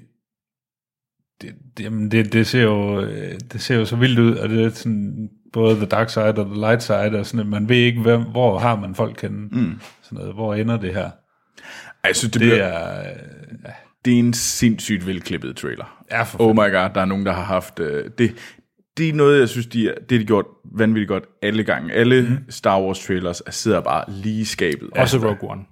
Ja, for satan. Der er ikke nogen diskussion der, altså. Altså, de kan det der med at lave en fed trailer til Star Wars.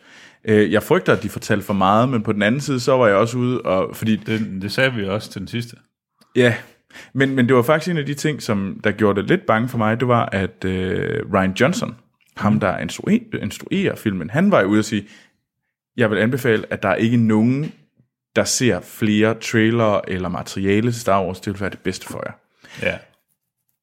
Men så kom den her. Det Ryan Johnson så var ude at sige bagefter. Jeg ved godt, jeg sagde noget der, ja, men fuck det, fordi det her, det er for sejt. I skal se den her, men så heller ikke mere. Nej, men han var faktisk ude at sige, at det her, det er for vildt, og den er så fed, den her trailer. Og by the way, det kan godt være, I tror, I ved noget, men det ved I ikke. Hvorfor er der så lang tid til den her premiere? Det er et godt spørgsmål. Jeg nu. Ja, jeg er så klar til den her film. Vi kommer nok ikke til at tage til London for at se den her gang. Nej, hvorfor ikke? Det er der mange grunde til. Men jeg siger bare én ting. Porks. Det er det nye. Det er det nye pis. Ja, det var den der skrigende ting, der sad inde i cockpittet. Det bliver alle børns teddybamser fra nu af. Det bliver det store hit til julesalget. Ja. Det er den næste, investerer i dem nu. BB-8. Den næste Ewok. Ja. Åh gud, var Ewoker stor? Det var de vel. Ja, det tror jeg helt sikkert. Der var sikkert plysbjørne en masse af Ewoks. Men så heller en pork. En park. Det er et ret fedt ord, pork. Ej, det bliver fedt. Ja. Anders? Jeg er født ved at bygge Lego Millennium Falcon, hvor der er små mini-porks med. Selvfølgelig er du det. Ja. Plukkede du lige Lego igen? Ja. Du ved godt, at vi skal have et Lego-sæt. Det var meget subtilt, var det ikke? Får du penge hver gang? Vi begynder altså snart at sige, at hver gang Anders han plukker Lego, så skal vi kraftedme have et Lego-sæt. Du har sagt Lego lige nu. Ja, jamen, så kan være, jeg får et hver gang jo. Vi må få en eller anden deal. Ja. Nå, Anders, har Jacob Lund mere at sige? Ja. Fordi nu sagde han, at Clint Eastwoods søn, han gerne vil. Det er jo en form for nyhed. Ja. Vi skal bare lige starte med at have ondt af Jacob, fordi at, han sidder jo i det fjerne østen, og der kommer der først Blade Runner sidst på måneden. Ja, det kan jeg egentlig godt forstå. Det er lidt træls. Ja. Vi har ondt af dig, Jacob. Ja. Nå, men det han lige havde, det var, at Bride of Frankenstein, Troels, han er jo helt tændt på den der nye Dark Universe, som nogen er ved at lave. Ja. Med Dracula Untold, og så den der dejlige Mummy. Alle de gode sager. Ja. Men Troels er ked af skufter, eller Jacob er ked af skufter, fordi Bride of Frankenstein med Angelina Jolie og Javier Bardem, den er sat på pause. Ja, den dør nok. Jeg tror, det der mørke univers, the Dark Universe. Det forbliver i mørket. Ja, jeg tror ikke, der kommer meget mere light. Nej. Nå. 2 nye hurtige fra Jacob. Det er, at Sylvester Stallone instruerer, producerer og medvirker i Creed 2, som starter næste år med at filme. Mm. Du så Creed? Ja. Var det godt? Ja, du har ikke set den? Nej, jeg så den faktisk ikke. Nå. Ja, jeg så den jo uden at have set Rocky rigtigt. Ja. Så det var sådan lidt mærkeligt. Men man var ret betaget af det, og han spiller vildt godt. Han blev også nomineret for den, Sylvester Stallone. Så jeg kunne faktisk godt se en Creed 2. Mm. Ja. Nå, og så den allersidste nyhed, det er, at der kommer en Alien Covenant 2, uden så meget Alien. Og flere androider, fordi at, det var The Bomb. Ja. Så, jeg gider ikke se mere Alien lige nu. Jeg tror, det ville være godt, hvis de lige ventede 10 år med noget mere Alien. Jeg vil sige, at Ridley Scott, han skal måske lave samme taktik som med Blade Runner. Måske aflevere den til en anden. Det tror jeg ville være godt for ham. Det ville ikke være en dum træk. Nej. Nu var han jo også executive producer på den. Han har nok haft noget at sige. Når jeg er Blade Runner. Ja. Der er stadig forskel på det, og så instruerer den. Ja. Så jeg har faktisk set noget bag om materiale, og Ridley Scott var ikke ret meget med på sættet. Nå, det var da heldigt. Så. Eller det ved jeg ikke, om det var heldigt. Ja, filmen er god, så det var vel heldigt. Ja, det var det. Ja. Nå, skal vi kaste os over den der snø? Skal vi knaste os? Jeg begynder allerede at snakke norsk. Skal vi knaste os? Hvad er det for norsk? Det ved jeg ikke. Du tror det? What? Til alle nordmænd, der lytter til det her, jeg undskylder, fordi Anders, han lukker bare lort ud i dag. Det jeg ville sige, det var deres... Undskyld. Kan du mere norsk? Nej, jeg tror også, det var svensk. Same. Fy. Vi kaster os i sneen.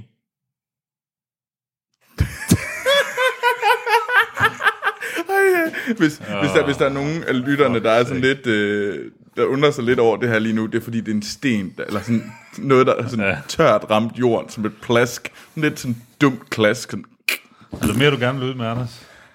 Flere puns, du tror, der er gode. Mister stand-up comedy. Her er et lydklip fra Snemanden. A woman vanished last night. We just found the body. footprints and the head is missing.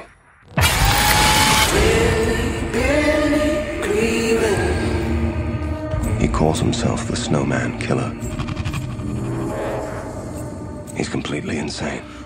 Det var et koldt lydklip fra traileren til Snemanden. Du fortsætter. Undskyld. Det var et lydklip fra traileren til Snemanden.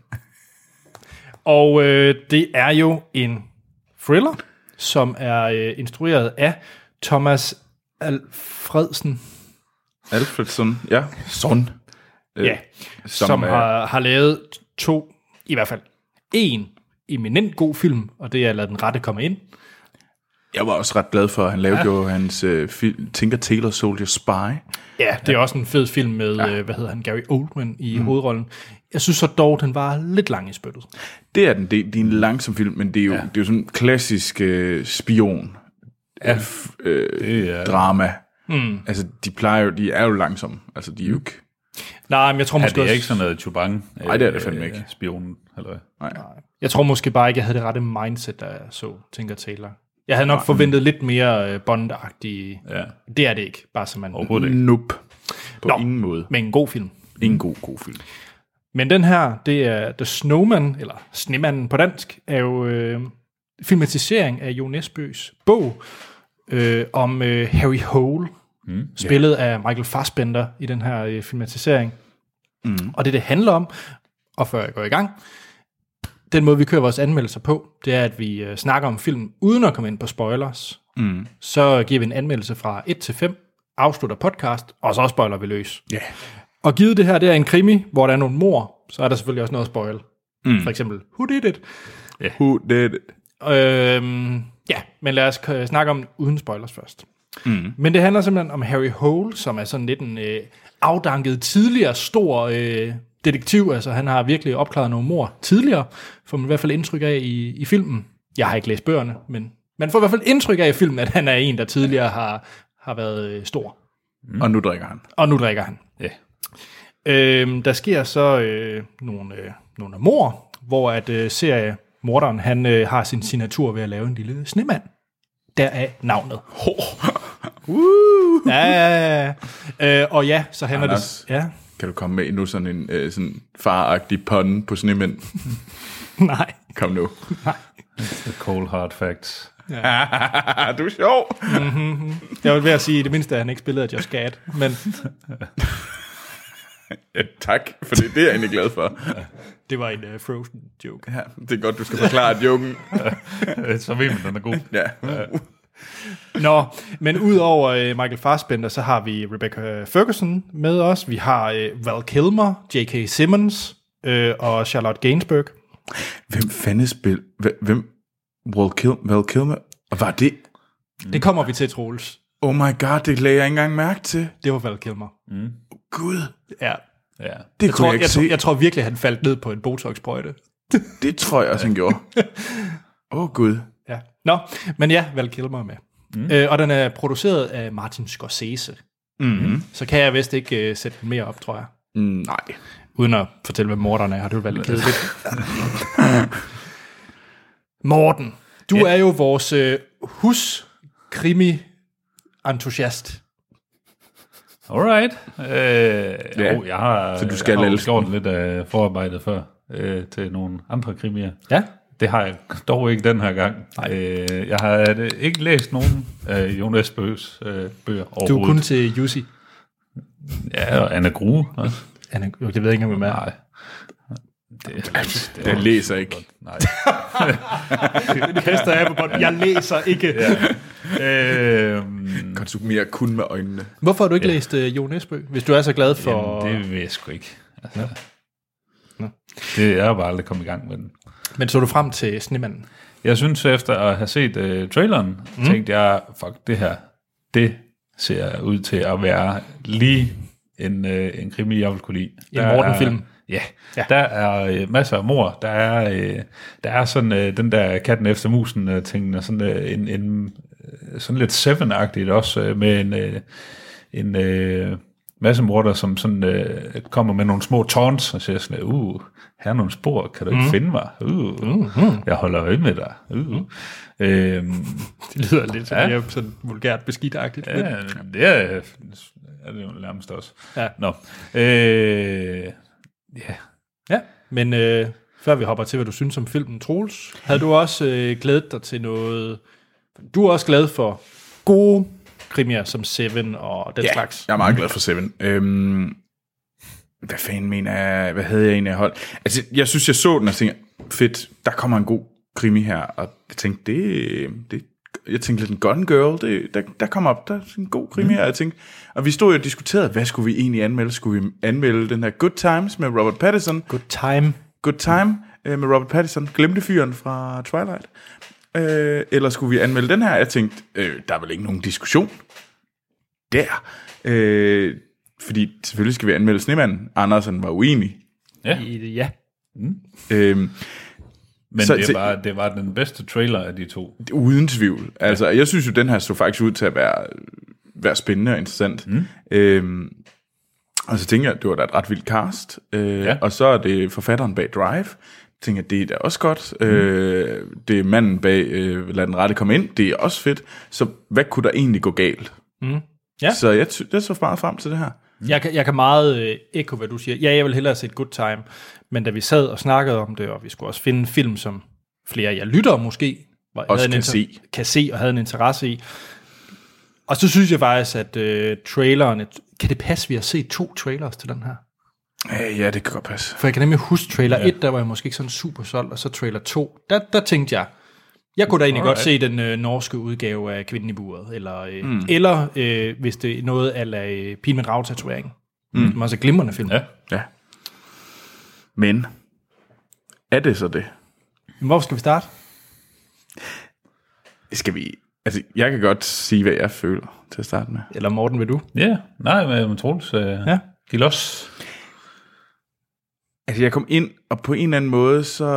jeg tror, jeg mistede sådan lidt... Jeg havde sådan lidt glemt, nu kommer den, og nu skal vi ind og se den her. Og det var fint, jeg gik ind og se den, og tænkte, det skal nok blive meget spændende. Og jeg så den, og det var fint. Det var som at...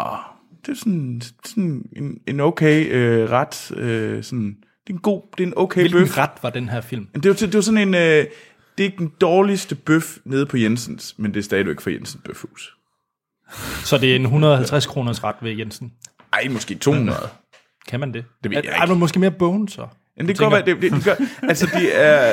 Men altså, om det nu... Jeg har sagt det før, skal vi grædebøje lort? Om det er Jensens eller Bones, det er også godt ud på et. Det er den gode mellemvare, men det bliver aldrig... ja, og det var nok den helt fornemmelse, jeg gik ud derfra med. Det var sådan lidt... Jo, det var den bedste bøf, der var på Jensens eller Bones.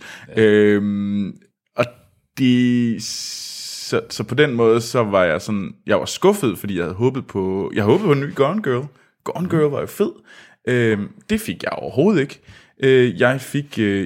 jeg føler, at det var på... det var jo sådan en... det var vel på kvalitet med de der sådan... Hvad er det, de danske hedder? Den der Operation Q der. Det var sådan lidt... Det var sådan på det niveau. Afdeling Q. Den der QD. Det var sådan... Det var på niveau, og det havde jeg bare forventet. Med det talent, der var bag filmen... Der burde det bare have været meget højere. Det skulle ikke være en, vi giver dig 4 stjerner, fordi du er dansk, og så klapper vi af dig. Fordi det skulle du bare gøre det, fordi det er norsk. Nej, fordi den er ikke norsk, den her. Den er fandme lavet i Hollywood, med alle penge og alle Wilson Bessel. Så kan det godt være, at... Indspillet, det er så fint nok, men den har... Jeg tror ikke, der er særlig mange norske penge i den. Der er sikkert nogen, men det er nok ikke den, der betaler for Fassbender. Der er nok et par oliepenge-hister her. Ja, men det, jeg tror ikke, det kan leve op til Fassbender og alle de andres lønninger. Nej. Ja. Så jeg var skuffet, men det var heller ikke elendigt. Jeg var ikke, der gik ud og tænkte sådan, at gud, kill me now. Det kunne have været en dansk film. Ja. Det gjorde jeg ikke. Morten, hvilken ret var det for dig? Jamen, det vendte sgu også på en tur på Jensens Bøfhus. Det var... Men Troels var trods alt på Bones. Vi er nu i gang med at sige, at Bones er bedre end Jensens Bøfhus. Ja, det er det. Det er marginalt, marginalt. Ja. Så spørgsmålet er, om du er på Bones, eller du er på Jensens? Er det whiskysauce, eller er det ranch dressing? er ikke så mange af os, der har været nogen af de steder. Jamen det er sgu... Jeg havde også forventet med det cast og med det... nu ved jeg ikke, hvad deres budget var, men det så ud til, at jeg havde et rimelig højt produktionsbudget. Ej, det var ikke en flot film. Det er en flot film. Egentlig. Og det er en fed setting. Hvad? Synes I, det er en flot film? Nej, jamen altså, der er nogle... Det var en flot skudt film. Ja, det mener I forhåbentlig ikke. Jo. Det er da den grimmeste film, jeg har set i år. Den er fuldstændig mat. Altså, det ligner, at man har... Jamen, det tror jeg var bevidst. Jeg tror, det var meget bevidst. Der var ikke nogen her, der tror... Jeg tror, det var en bevidst sat i den der, fordi det skulle være koldt og gråt. Mm. Ja, men jeg synes, det var med til at understrege sådan hele muligheden. Okay. Ja. Altså, det kan jo ikke alt sammen have sådan... Jeg siger ikke, det skal være en neon Blade Runner eller sådan noget. Det er ikke det, jeg siger. Ja. Men jeg synes, der er meget langt fra den her vinterkoldhed til for eksempel, hvad hedder det, The Girl with Dragon Tattoo, som også er skudt i snelandskab i Norden. Ja. Der synes jeg virkelig, der er kvalitetsforskel. Ja, jeg synes ikke, altså jeg synes, det var, altså jeg havde været teknisk, havde jeg ikke så meget at sige til den. Det var heller ikke, fordi jeg gik, det var ikke en Blade Runner. Nej, men altså... ja. Jeg synes, jeg havde forventet meget mere spænding ud fra traileren og dømme, end der i reelt var i filmen. Ja. Det var lidt skuffende, og nu kan man nok ikke skyde det på skylden på filmen, at det er sådan den der klassiske krimi-kliché med en fordrukken politimand, fordi det er nøjagtigt det samme i Wallander og i afdeling Q. Det er åbenbart opskriften i, når det er Nordic Noir. Ja. Sådan er det. Det var et eller andet sted. Jamen, jeg var godt underholdt, men det er lidt tomme kalorier, men det er hurtigt glemt igen. Ja, det tænker jeg. Og det kunne lige så godt have været et langt søndagsafsnit af en eller anden krimi på DR1. Ja, det er faktisk en god måde. Altså, de er bedst. Ja, det kunne godt bare være et afsnit i forbandelsen, eller forrådelsen, eller et eller andet for nederelsen. Hvad er det, I snakker om? Er det forrådelsen, I prøver? Ja, forrådelsen, det er det, den hedder. For helvede, I ved sgu da godt, det hedder. Fornederelsen. Ja, det er sådan. Idiot. Ja. Så det kunne have været så meget mere, end det endte op med at være. Ja. Anders. Jeg synes virkelig, I er for flink ved den her film. Prøv at høre. Hvis jeg skal bruge madanalogien, så i Aalborg, der på torvet, der er der Burger King, og for 6 år siden, deroppe, og den er i 2 etager, lige ovenover køkkenet på første sal, der ligger toilettet, og der sprang et rør på et tidspunkt, sådan at afføringen faldt ned i grillen, mens de stod og vendede bøffer. Og der kom en stor sag ud af det. Det er det, jeg føler, den her film her er. Er den sagsanlægget? Nej, eller? Det er virkelig sådan lortebøffer. Altså, lortebøffer fra Burger King Aalborg. Prøv at vi snakker. Manden, der har lavet Lad den rette komme ind. Vi har Martin Scorsese som producerlisten. Han har sikkert bare vundet et eller andet, eller tabt et eller andet væddemål, hvor han skulle skrive under på et eller andet sædel. Og så er han pludselig blevet producer, selvom han aldrig nogensinde har troppet op på det her sæt. Det nægter jeg tro på, at den mand har stillet op på det her. Og så Val Kilmer. Hvad sker der for ham? Altså, nu vil jeg ikke røbe så meget, hvilken karakter han spiller, men Troels vidste ikke engang, hvem at man var med i filmen. Fordi jamen, han ligner... der gik også immer væk nogle scener med ham, før det gik op for mig. Sådan, jeg havde godt set på castlisten, at han var med. Ja. Sådan lidt, jeg tror, han er blevet stukket af en bi og fået en allergisk reaktion. Altså, han ligner lort i den her film. Det er lidt ligesom Boondock Saints 2. Ja, og så Martin Scorsese... Nej, undskyld, Michael Fassbender og J.K. Simmons. Jeg kan simpelthen ikke forstå, hvad de laver i den her film. Jo, det kan jeg godt, når de får pitchet. Det er en meget, meget populær bestseller fra Norden. Vi snakker mand, der har lavet Den rette, kommer ind og tænker til Soldier Spy. Og det er derfor, jeg ikke fatter, hvor galt det er gået.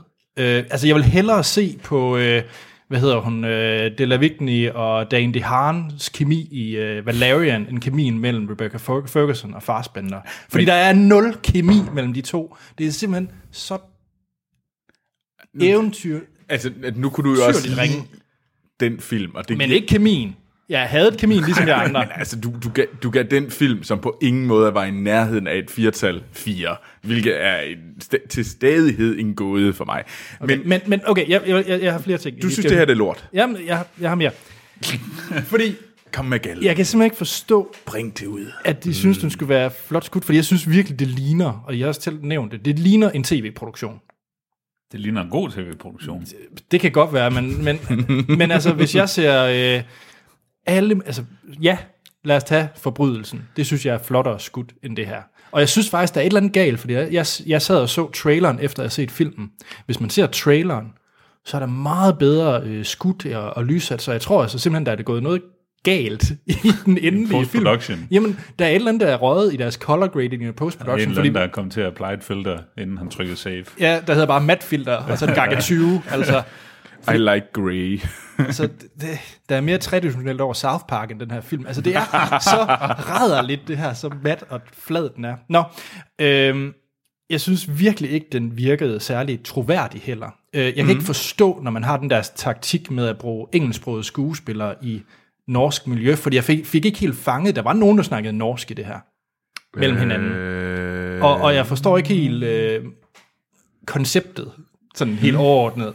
Det er sådan en anden snak, fordi der er nogle film, der også gør det, hvor det lykkes, men jeg synes, det var virkelig underligt i den her sprogdifferencen. Ja. Så forstår jeg simpelthen ikke den der mystiske politicomputer, de kommer ind med. Det var om muligt det mest absurd underlige hipstergames, jeg nogensinde har set, den der, som så var deres plot device. Og hvad sker der med, at den, og nu det er ikke en spoiler, men den der mærkelige politicomputer, den åbenbart kun uploader hver 12. time. Hvad fanden er det? Og så er det også det, der bliver deres plot. Bare på båndbredden. Ja. Ja, der er dårlig dækning i Norge. Yeah. Jeg ved det ikke, fordi de kører rundt i Tesla, så det er jo tydeligvis skudt i, eller skal forestille dig at være i 2016-17 stykker, ikke? Så det giver ingen mening. Man har regnet ud af, hvem morderen var halvvejs ind i filmen. Der var ikke rigtig nogen overraskelse der. Og så, ja. Hvorfor? Jeg var stødt på den her. Ja, man kunne godt se, at jeg sad ved siden af Anders, man kunne bare se det. Det skreg mod himlen til sidst. De kiggede sådan over på mig og fnyste sådan. Ja, jeg har set det look før i biografen. Hvor man virkelig sådan, okay, Anders hader den her. Ja. Men hvis det bare var normalt, for eksempel, jeg har ikke særlig meget, jeg kan godt lide for eksempel Kvinden i buret. Og jeg kan også godt lide Pigen med dragetatovering, den svenske, må det så være, udgave. Fordi man har også bare, man har taget native speaking folk, altså folk, der bare taler sproget, og man er måske heller ikke de store A-lister. Ja. Naomi Rapace for eksempel blev først A-lister efter filmen, ikke? Og det synes jeg bare virker bedre og mere troværdigt, end at hive de her... Fordi hvis du skal hive de her heavyvægter ind, så skal du også kunne nå niveauet, både på det tekniske og skuespilsmæssige og manuskriftmæssige, og det synes jeg absolut ikke, det gør det. Jeg synes også, altså, det er oplagt at sammenligne Snemanden med... genindspillingen af Wallander med Kenneth Branagh i hovedrollen som Kurt. Den synes jeg var jo ret fin. Og det er, jeg synes faktisk også, at Wallander i Branagh-udgaven er bedre end Snemanden. Enig, det er flottere, og det er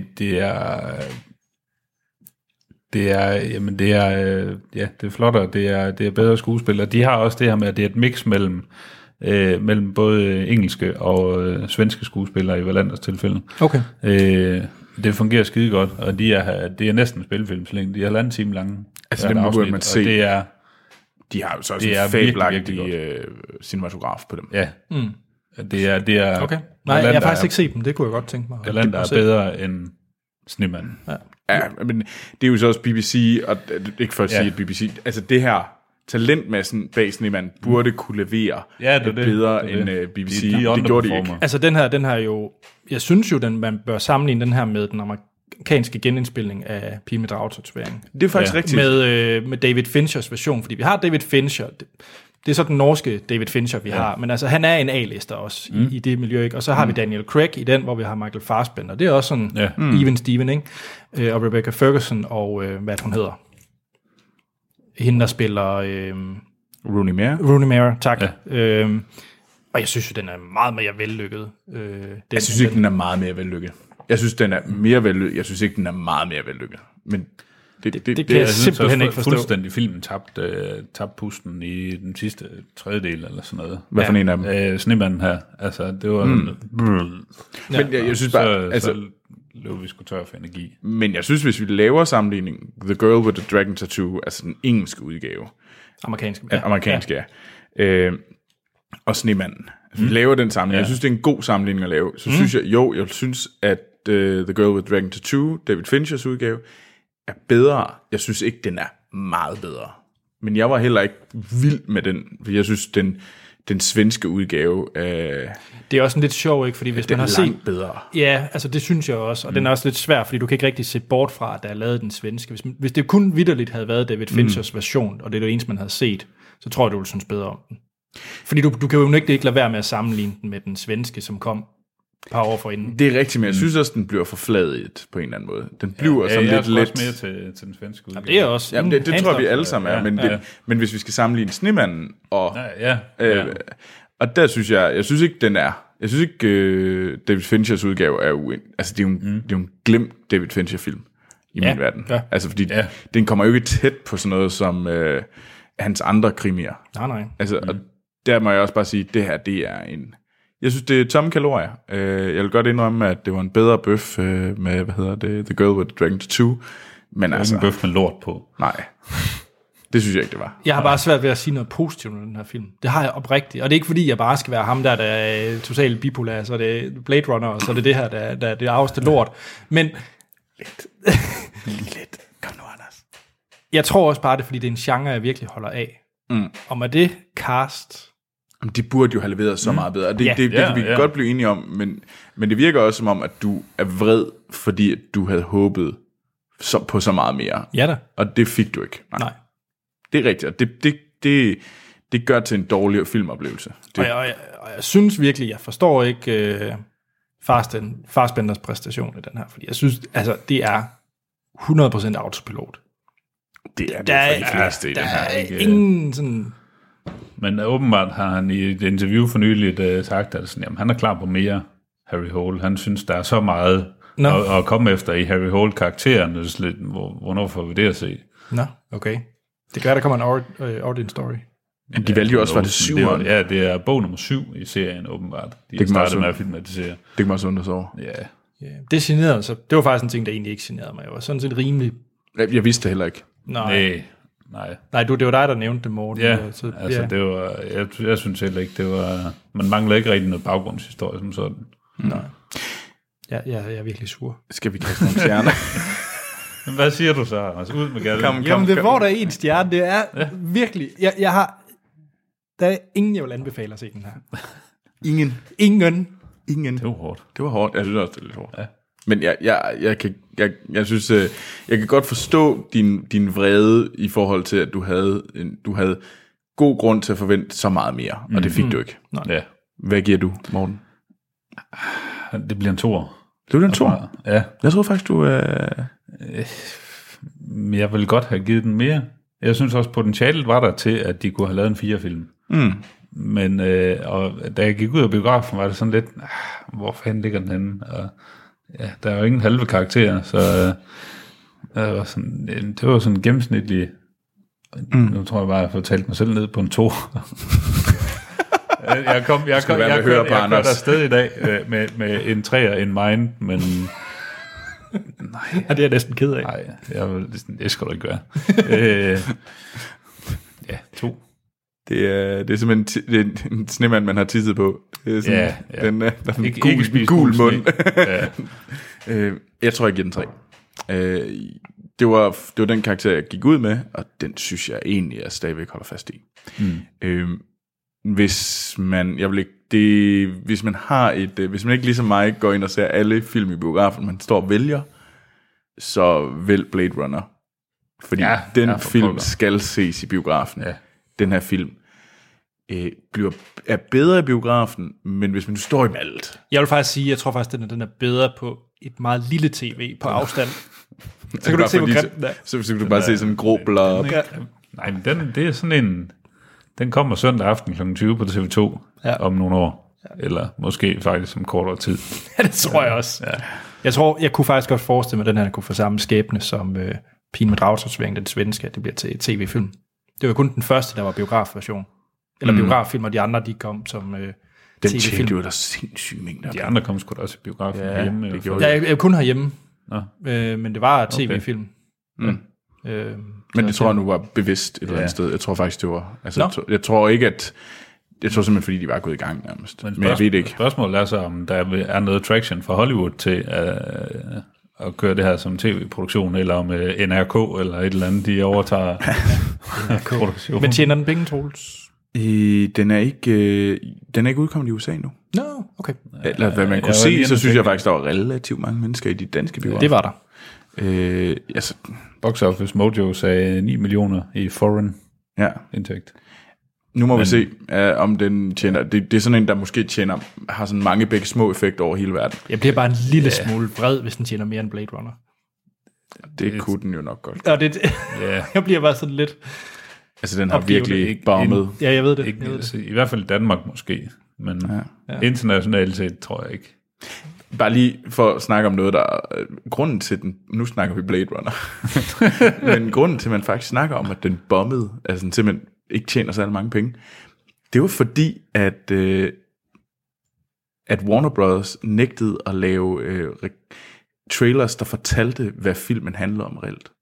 Det har man faktisk sagt, er en af hovedgrundene til, det er ikke filmens kvaliteter, der gør, at det er lidt med længden, den er meget lang, det kunne godt have skræmt nogen med, men lige så meget fordi, at de eneste, der går ind og ser dem, det var dem, der så etteren.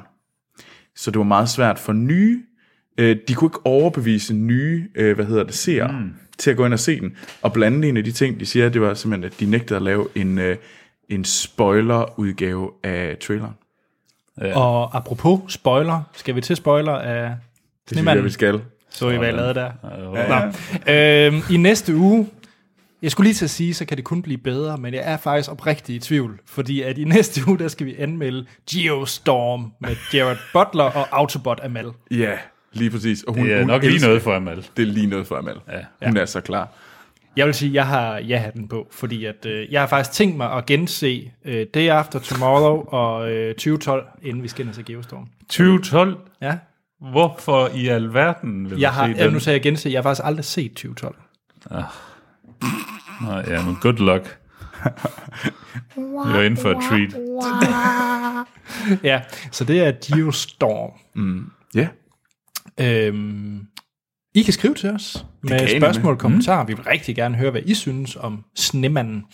Så find os på Facebook og Twitter. Der hedder vi Filmsnak. Vi har også en e-mailadresse, som hedder podcast@filmsnak.dk, og hjemmesiden, det er filmsnak.dk, hvor I kan se verdens bedste filmliste og høre tidligere episoder. Ja. Yeah. Og giv os en god anmeldelse på iTunes. Det vil være fantastisk, og endnu en gang tusind tak til jer, der støtter os inde på tier.dk. I er fucking awesome. Og aller sidste ting. Jeg synes altså lige, I burde tjekke vores søsterpodcast, The Away Team, ud. Det er en podcast, der snakker om Star Trek. Så hvis I bare har en lille bitte trick i jer, så burde I tjekke Hans, Sten og Mal ud. Ja.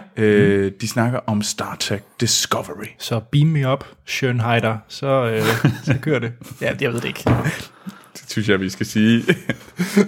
Nå, jeg selv, Anders Holm, jeg kan findes på Twitter og Letterboxd, hvor jeg cracker flere jokes. Troels. Det. Og der hedder jeg til Holm. Kæft, det gør godt i dag. Ja, det var skarpt. Jamen, jeg kan også findes på Letterboxd og Twitter, og der går jeg under navnet Troels Overgaard. Jeg er det samme sted under navnet Action Morten. Så er der ikke andet at sige, end vi lyttes ved i næste episode.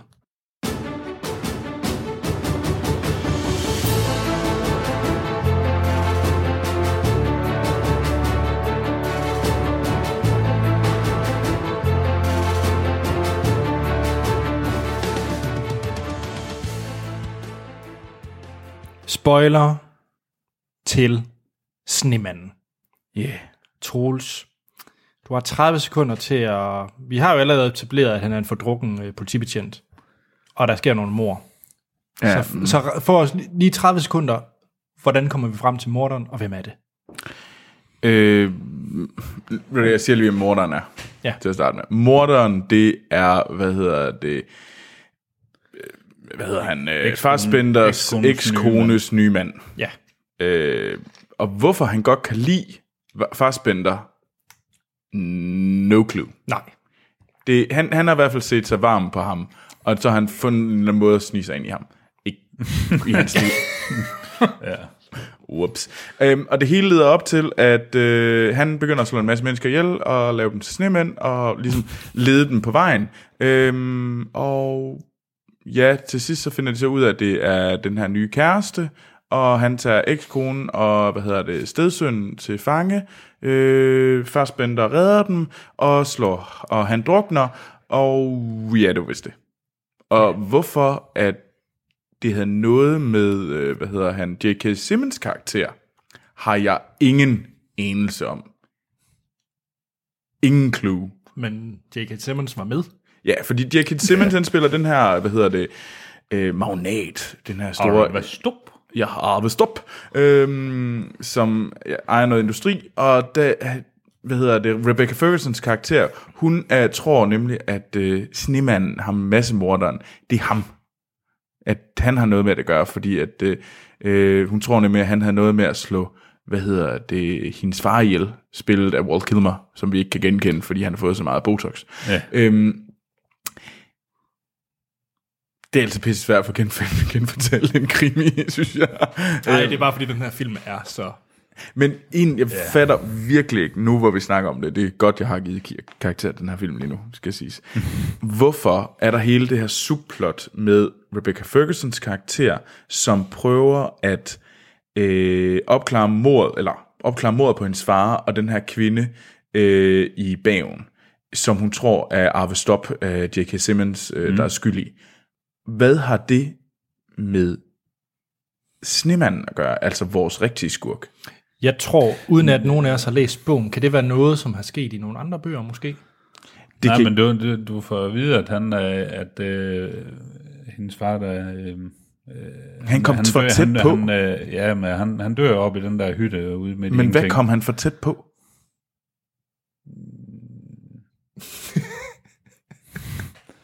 Fordi der sandheden, Troels. Ja. Sandheden. You can handle the truth. You can handle the truth. Yeah. Okay, det var den sassy Jack Nicholson. Ja. Jeg er den sassy Jack Nicholson. Det bliver sådan lidt lige pludselig dukker det der subplot sådan op nærmest. Det giver, for mig giver det ingen mening, at hvorfor er det, han vil, ham her snemanden, ham her nye kæreste, hvorfor er det, han vil rodes ind i den der, hvorfor er det, han er rodet ind i alt det der Arve Stup, subplot, og så samtidig, det er der ingen forklaring på, hvilket er tåbeligt. Så man kan bare sige, hvorfor er det, han gør det? Er det, fordi han gerne vil findes? Det kan der selvfølgelig være en Marie i, men nej. Hvorfor? Det er godt, vi ikke tænker på det her. Anders, prøv at se. Så kan det være, at jeg giver den 2. Nu har jeg givet den 3. Yeah. Jeg står fast. Okay. Det er en sammenhængende god film. Ja. Yeah. Har I nogle andre ting? Fordi det er jo et giganthul. Nej, ikke som andet siger, at den mister fuldstændig pusten der til sidst, og det sådan, så bliver den bare sådan lidt ligegyldig. Jeg vil gerne spørge lytterne, er der nogen af jer lytter, der kan forklare mig, hvorfor at det her, det er der? Ja. Hvad sker der? Hvorfor? Hvad laver vores skurk i bagen? Hvorfor slog han Rebecca Fergusons far ihjel? Hvad var Rebecca Fergusons, eller ham her, den bagerske? Ja, der var jo det der med ham der politimanden, i starten, i den første scene. Ja, det var jo... lille dreng, det var morderen. Ham, den lille dreng. Ja, den lille dreng er morderen. Men så kan det være noget med... Er det ikke et eller andet med, at... Rafto. Altså Val Kilmers karakter, at han havde været involveret i sagen med et eller andet med ham. Eller, var det ikke det? Det. Jeg tror måske, det er sådan et eller andet... Hvorfor slår vores morder... hende der forretningskvinde ihjel, som var Arve Stups, squeeze. Jeg ved det ikke, Troels. Nobody knows. Var det fordi, at hun havde det der barn, og han slog dem ihjel, han slog kvinder ihjel, fordi at de efterlod deres børn, og løj for deres børn. Ja, det var sådan hele grundpræmissen, ikke? Så det var en ren tilfældighed. Ja, det må det jo så være, ikke? Men jeg tror altså, der er noget, der må gemme sig noget i bøgerne, som bare ikke er kommet så godt med på film. Jeg har lidt lyst til at læse bøgerne, egentlig. Ja, altså, der må være et eller andet der, tænker jeg. Jeg tænker udenbart, at bøgerne, de må være bedre end film. Nå, jamen, der er en grund til, de er bestseller, ikke? Altså, de er sikkert rigtig fine, de bøger. Håber vi på. Ja. Vi havde jo et par danskere med Det glemte vi lige at nævne. Vi har Oftebro. Vi har jo Danmarks pæneste mand, Jakob Oftebro. Jeg tror, det var David Densig. Han er ikke Danmarks pæneste mand. Nej. David Densig. Jeg har altså lidt under den mand. Jeg kan egentlig meget godt lide ham, også i de dansting, han er med i. Men han skal altid spille den klamme fyr. Han er så fedt. Altså, han mindede mest af alt om sine karakterer fra Mænd og Høns. Ja. Han skal altid spille den klamme skid. Jeg skaffer dig bare. Det er faktisk det er sandt. Det er stakkels mand. Ja. Men Jakob Oftebro, han er pæn. Ikke meget hård med i filmen. Han er jo ikke meget med i pæn. Han var bare sådan lidt det pæne skandinaviske eye candy i baggrunden. Ja. Ja. Som stod ved siden af Fassbender, og så man bare sådan tænkte, Fassbender har en større penis. Og det ved man, hvis man har set Shame. Ja. Jamen altså, hvad er der med at sige? Altså jeg tror, mit grundproblem, det var egentlig ikke så meget hele det her med morder og sådan noget. Altså hele grundideen om, hvem morderen var og sådan noget. For det kunne egentlig med lidt bedre håndværk, lidt bedre kemi mellem skuespillerne, kunne det egentlig være solgt mig okay. Så med grundpræmis, eller problem, det var egentlig Fassbender og Rebecca Ferguson. Jeg synes virkelig, det var pinligt dårligt, den måde, de havde ingen kemi. Altså nul, niks. Yeah. Den så jeg ikke helt så slemt, tror jeg. Nej, men jeg synes, det var sådan lidt, det virker som sådan to. De har gang i et eller andet forskelligt, så hun var meget optaget af ham, og sådan et år, du har været en stor detektiv, eller et eller andet engang. Nu er du en fordrukken sut, men jeg skal være tæt på dig, fordi så bliver jeg god, eller noget. Og han var sådan lidt, du skal køre mig herhen, fordi jeg er fuld. Altså, jeg synes jo, deres præstationer passer ind i metervarer. Kommentaren. Altså jeg var underholdt, der fik jeg den 3, men der er bare noget med, at det var easy. Morten, du er også en IT-mand. Ja. Den der politicomputer. Kan vi ikke lige runde den lidt? Vi er enige om, vi er i 2017, ikke også? Ja, jo. Det, der undrede mig allermest ved det her, det var, hvorfor havde hun sådan en lille skive pap hen over fingeraftryksscanneren? What the fuck? Men var det ikke fordi, at den må ikke blive beskidt? Det sagde de i starten. Jo, du skal tage rene fingeraftryk. Det brugte de jo ikke til en skid anden, at det kan retfærdiggøre den der papskive, der er tapet hen over det. Og hvorfor de så ikke byggede sådan en rigtig kloge ting til den så? Men, hvorfor skulle det være pap fra en gammel cornflakesæsk? Ja. Men var det ikke sådan noget med, fordi det var den måde, de åbnede den på? Jo, det er med på, men hvorfor er den ikke født med en rigtig klap? Nej, det kan man ikke. Hvorfor skal hun selv strikke en sammen med en kort? Det er fordi, hun skal virke klog. Jamen, det var verdens dummeste device, som du siger, vi synkroniserer kun data hver 12. time. Ja. Og det er sådan noget. Ja, men det er også sådan, så sletter han alle de beviser, der ligger på den. Det er sådan lidt, delete all. Ja. Er du helt sikker? Ja. Nej, nu har jeg ingen beviser længere. Nå. Og jeg kan også godt lide, at hun stiller den inde på det der værelse, hvor den sådan skal være skjult op på den der boghylde. Der bliver ikke stillet nogen bøger hen foran. Det er sådan, her er en stor, sådan en attaché-mappe stor. Og den der kameralinse, den er på størrelse med sådan noget kamera fra 70'erne. Altså, det er sådan en gigantisk en. Du kan ikke undgå at se. Spygear. Man tror, der også GPS i og sådan noget, ikke? Så skal man ikke have det i bilen. Er det rigtigt? Prøv bare have den der kuffert, du putter op i forruden. Den har alt det, som der er i en iPad i dag. Den har alt det der i en iPhone. Ja. en Apple Watch, altså come on. Altså på størrelse med en 17-tommer MacBook. Der er 4 gange så tyk. Det er idiotisk. Og jeg vil sige, jeg havde købt den langt hen ad vejen, hvis de havde kommunikeret et årstal, der var 15 år siden, og fjern Teslaen og så sæt det lidt tidligere, så havde jeg købt den, så havde det ikke generet mig noget. Men det er fordi, det er sat i present day. Ja. Så er det, Men det er også, det kan godt være, at det er en eller anden device, som er et kendemærke for bøgerne. Det håber jeg lidt, at det er det, der kan retfærdiggøre det. Ja.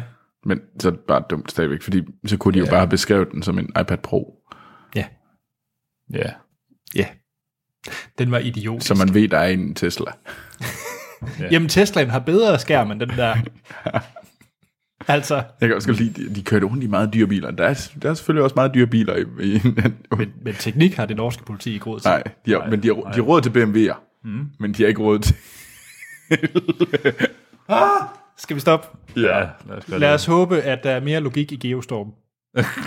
det. Nej, men der ved man da, hvad man går ind til. Ja, det er nemlig det. Jeg satser på, at det bliver poop, og jeg satser på, at jeg får en fest. Jamen, jeg tror også, det jeg fik en fribillet til at se den i IMAX 3D, og jeg sagde nej tak.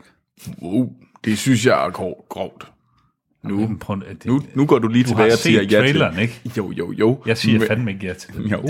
Nej, jeg gør ikke. Det gider ikke se. Du har bare sige. Nej. Jo. Det smadrer.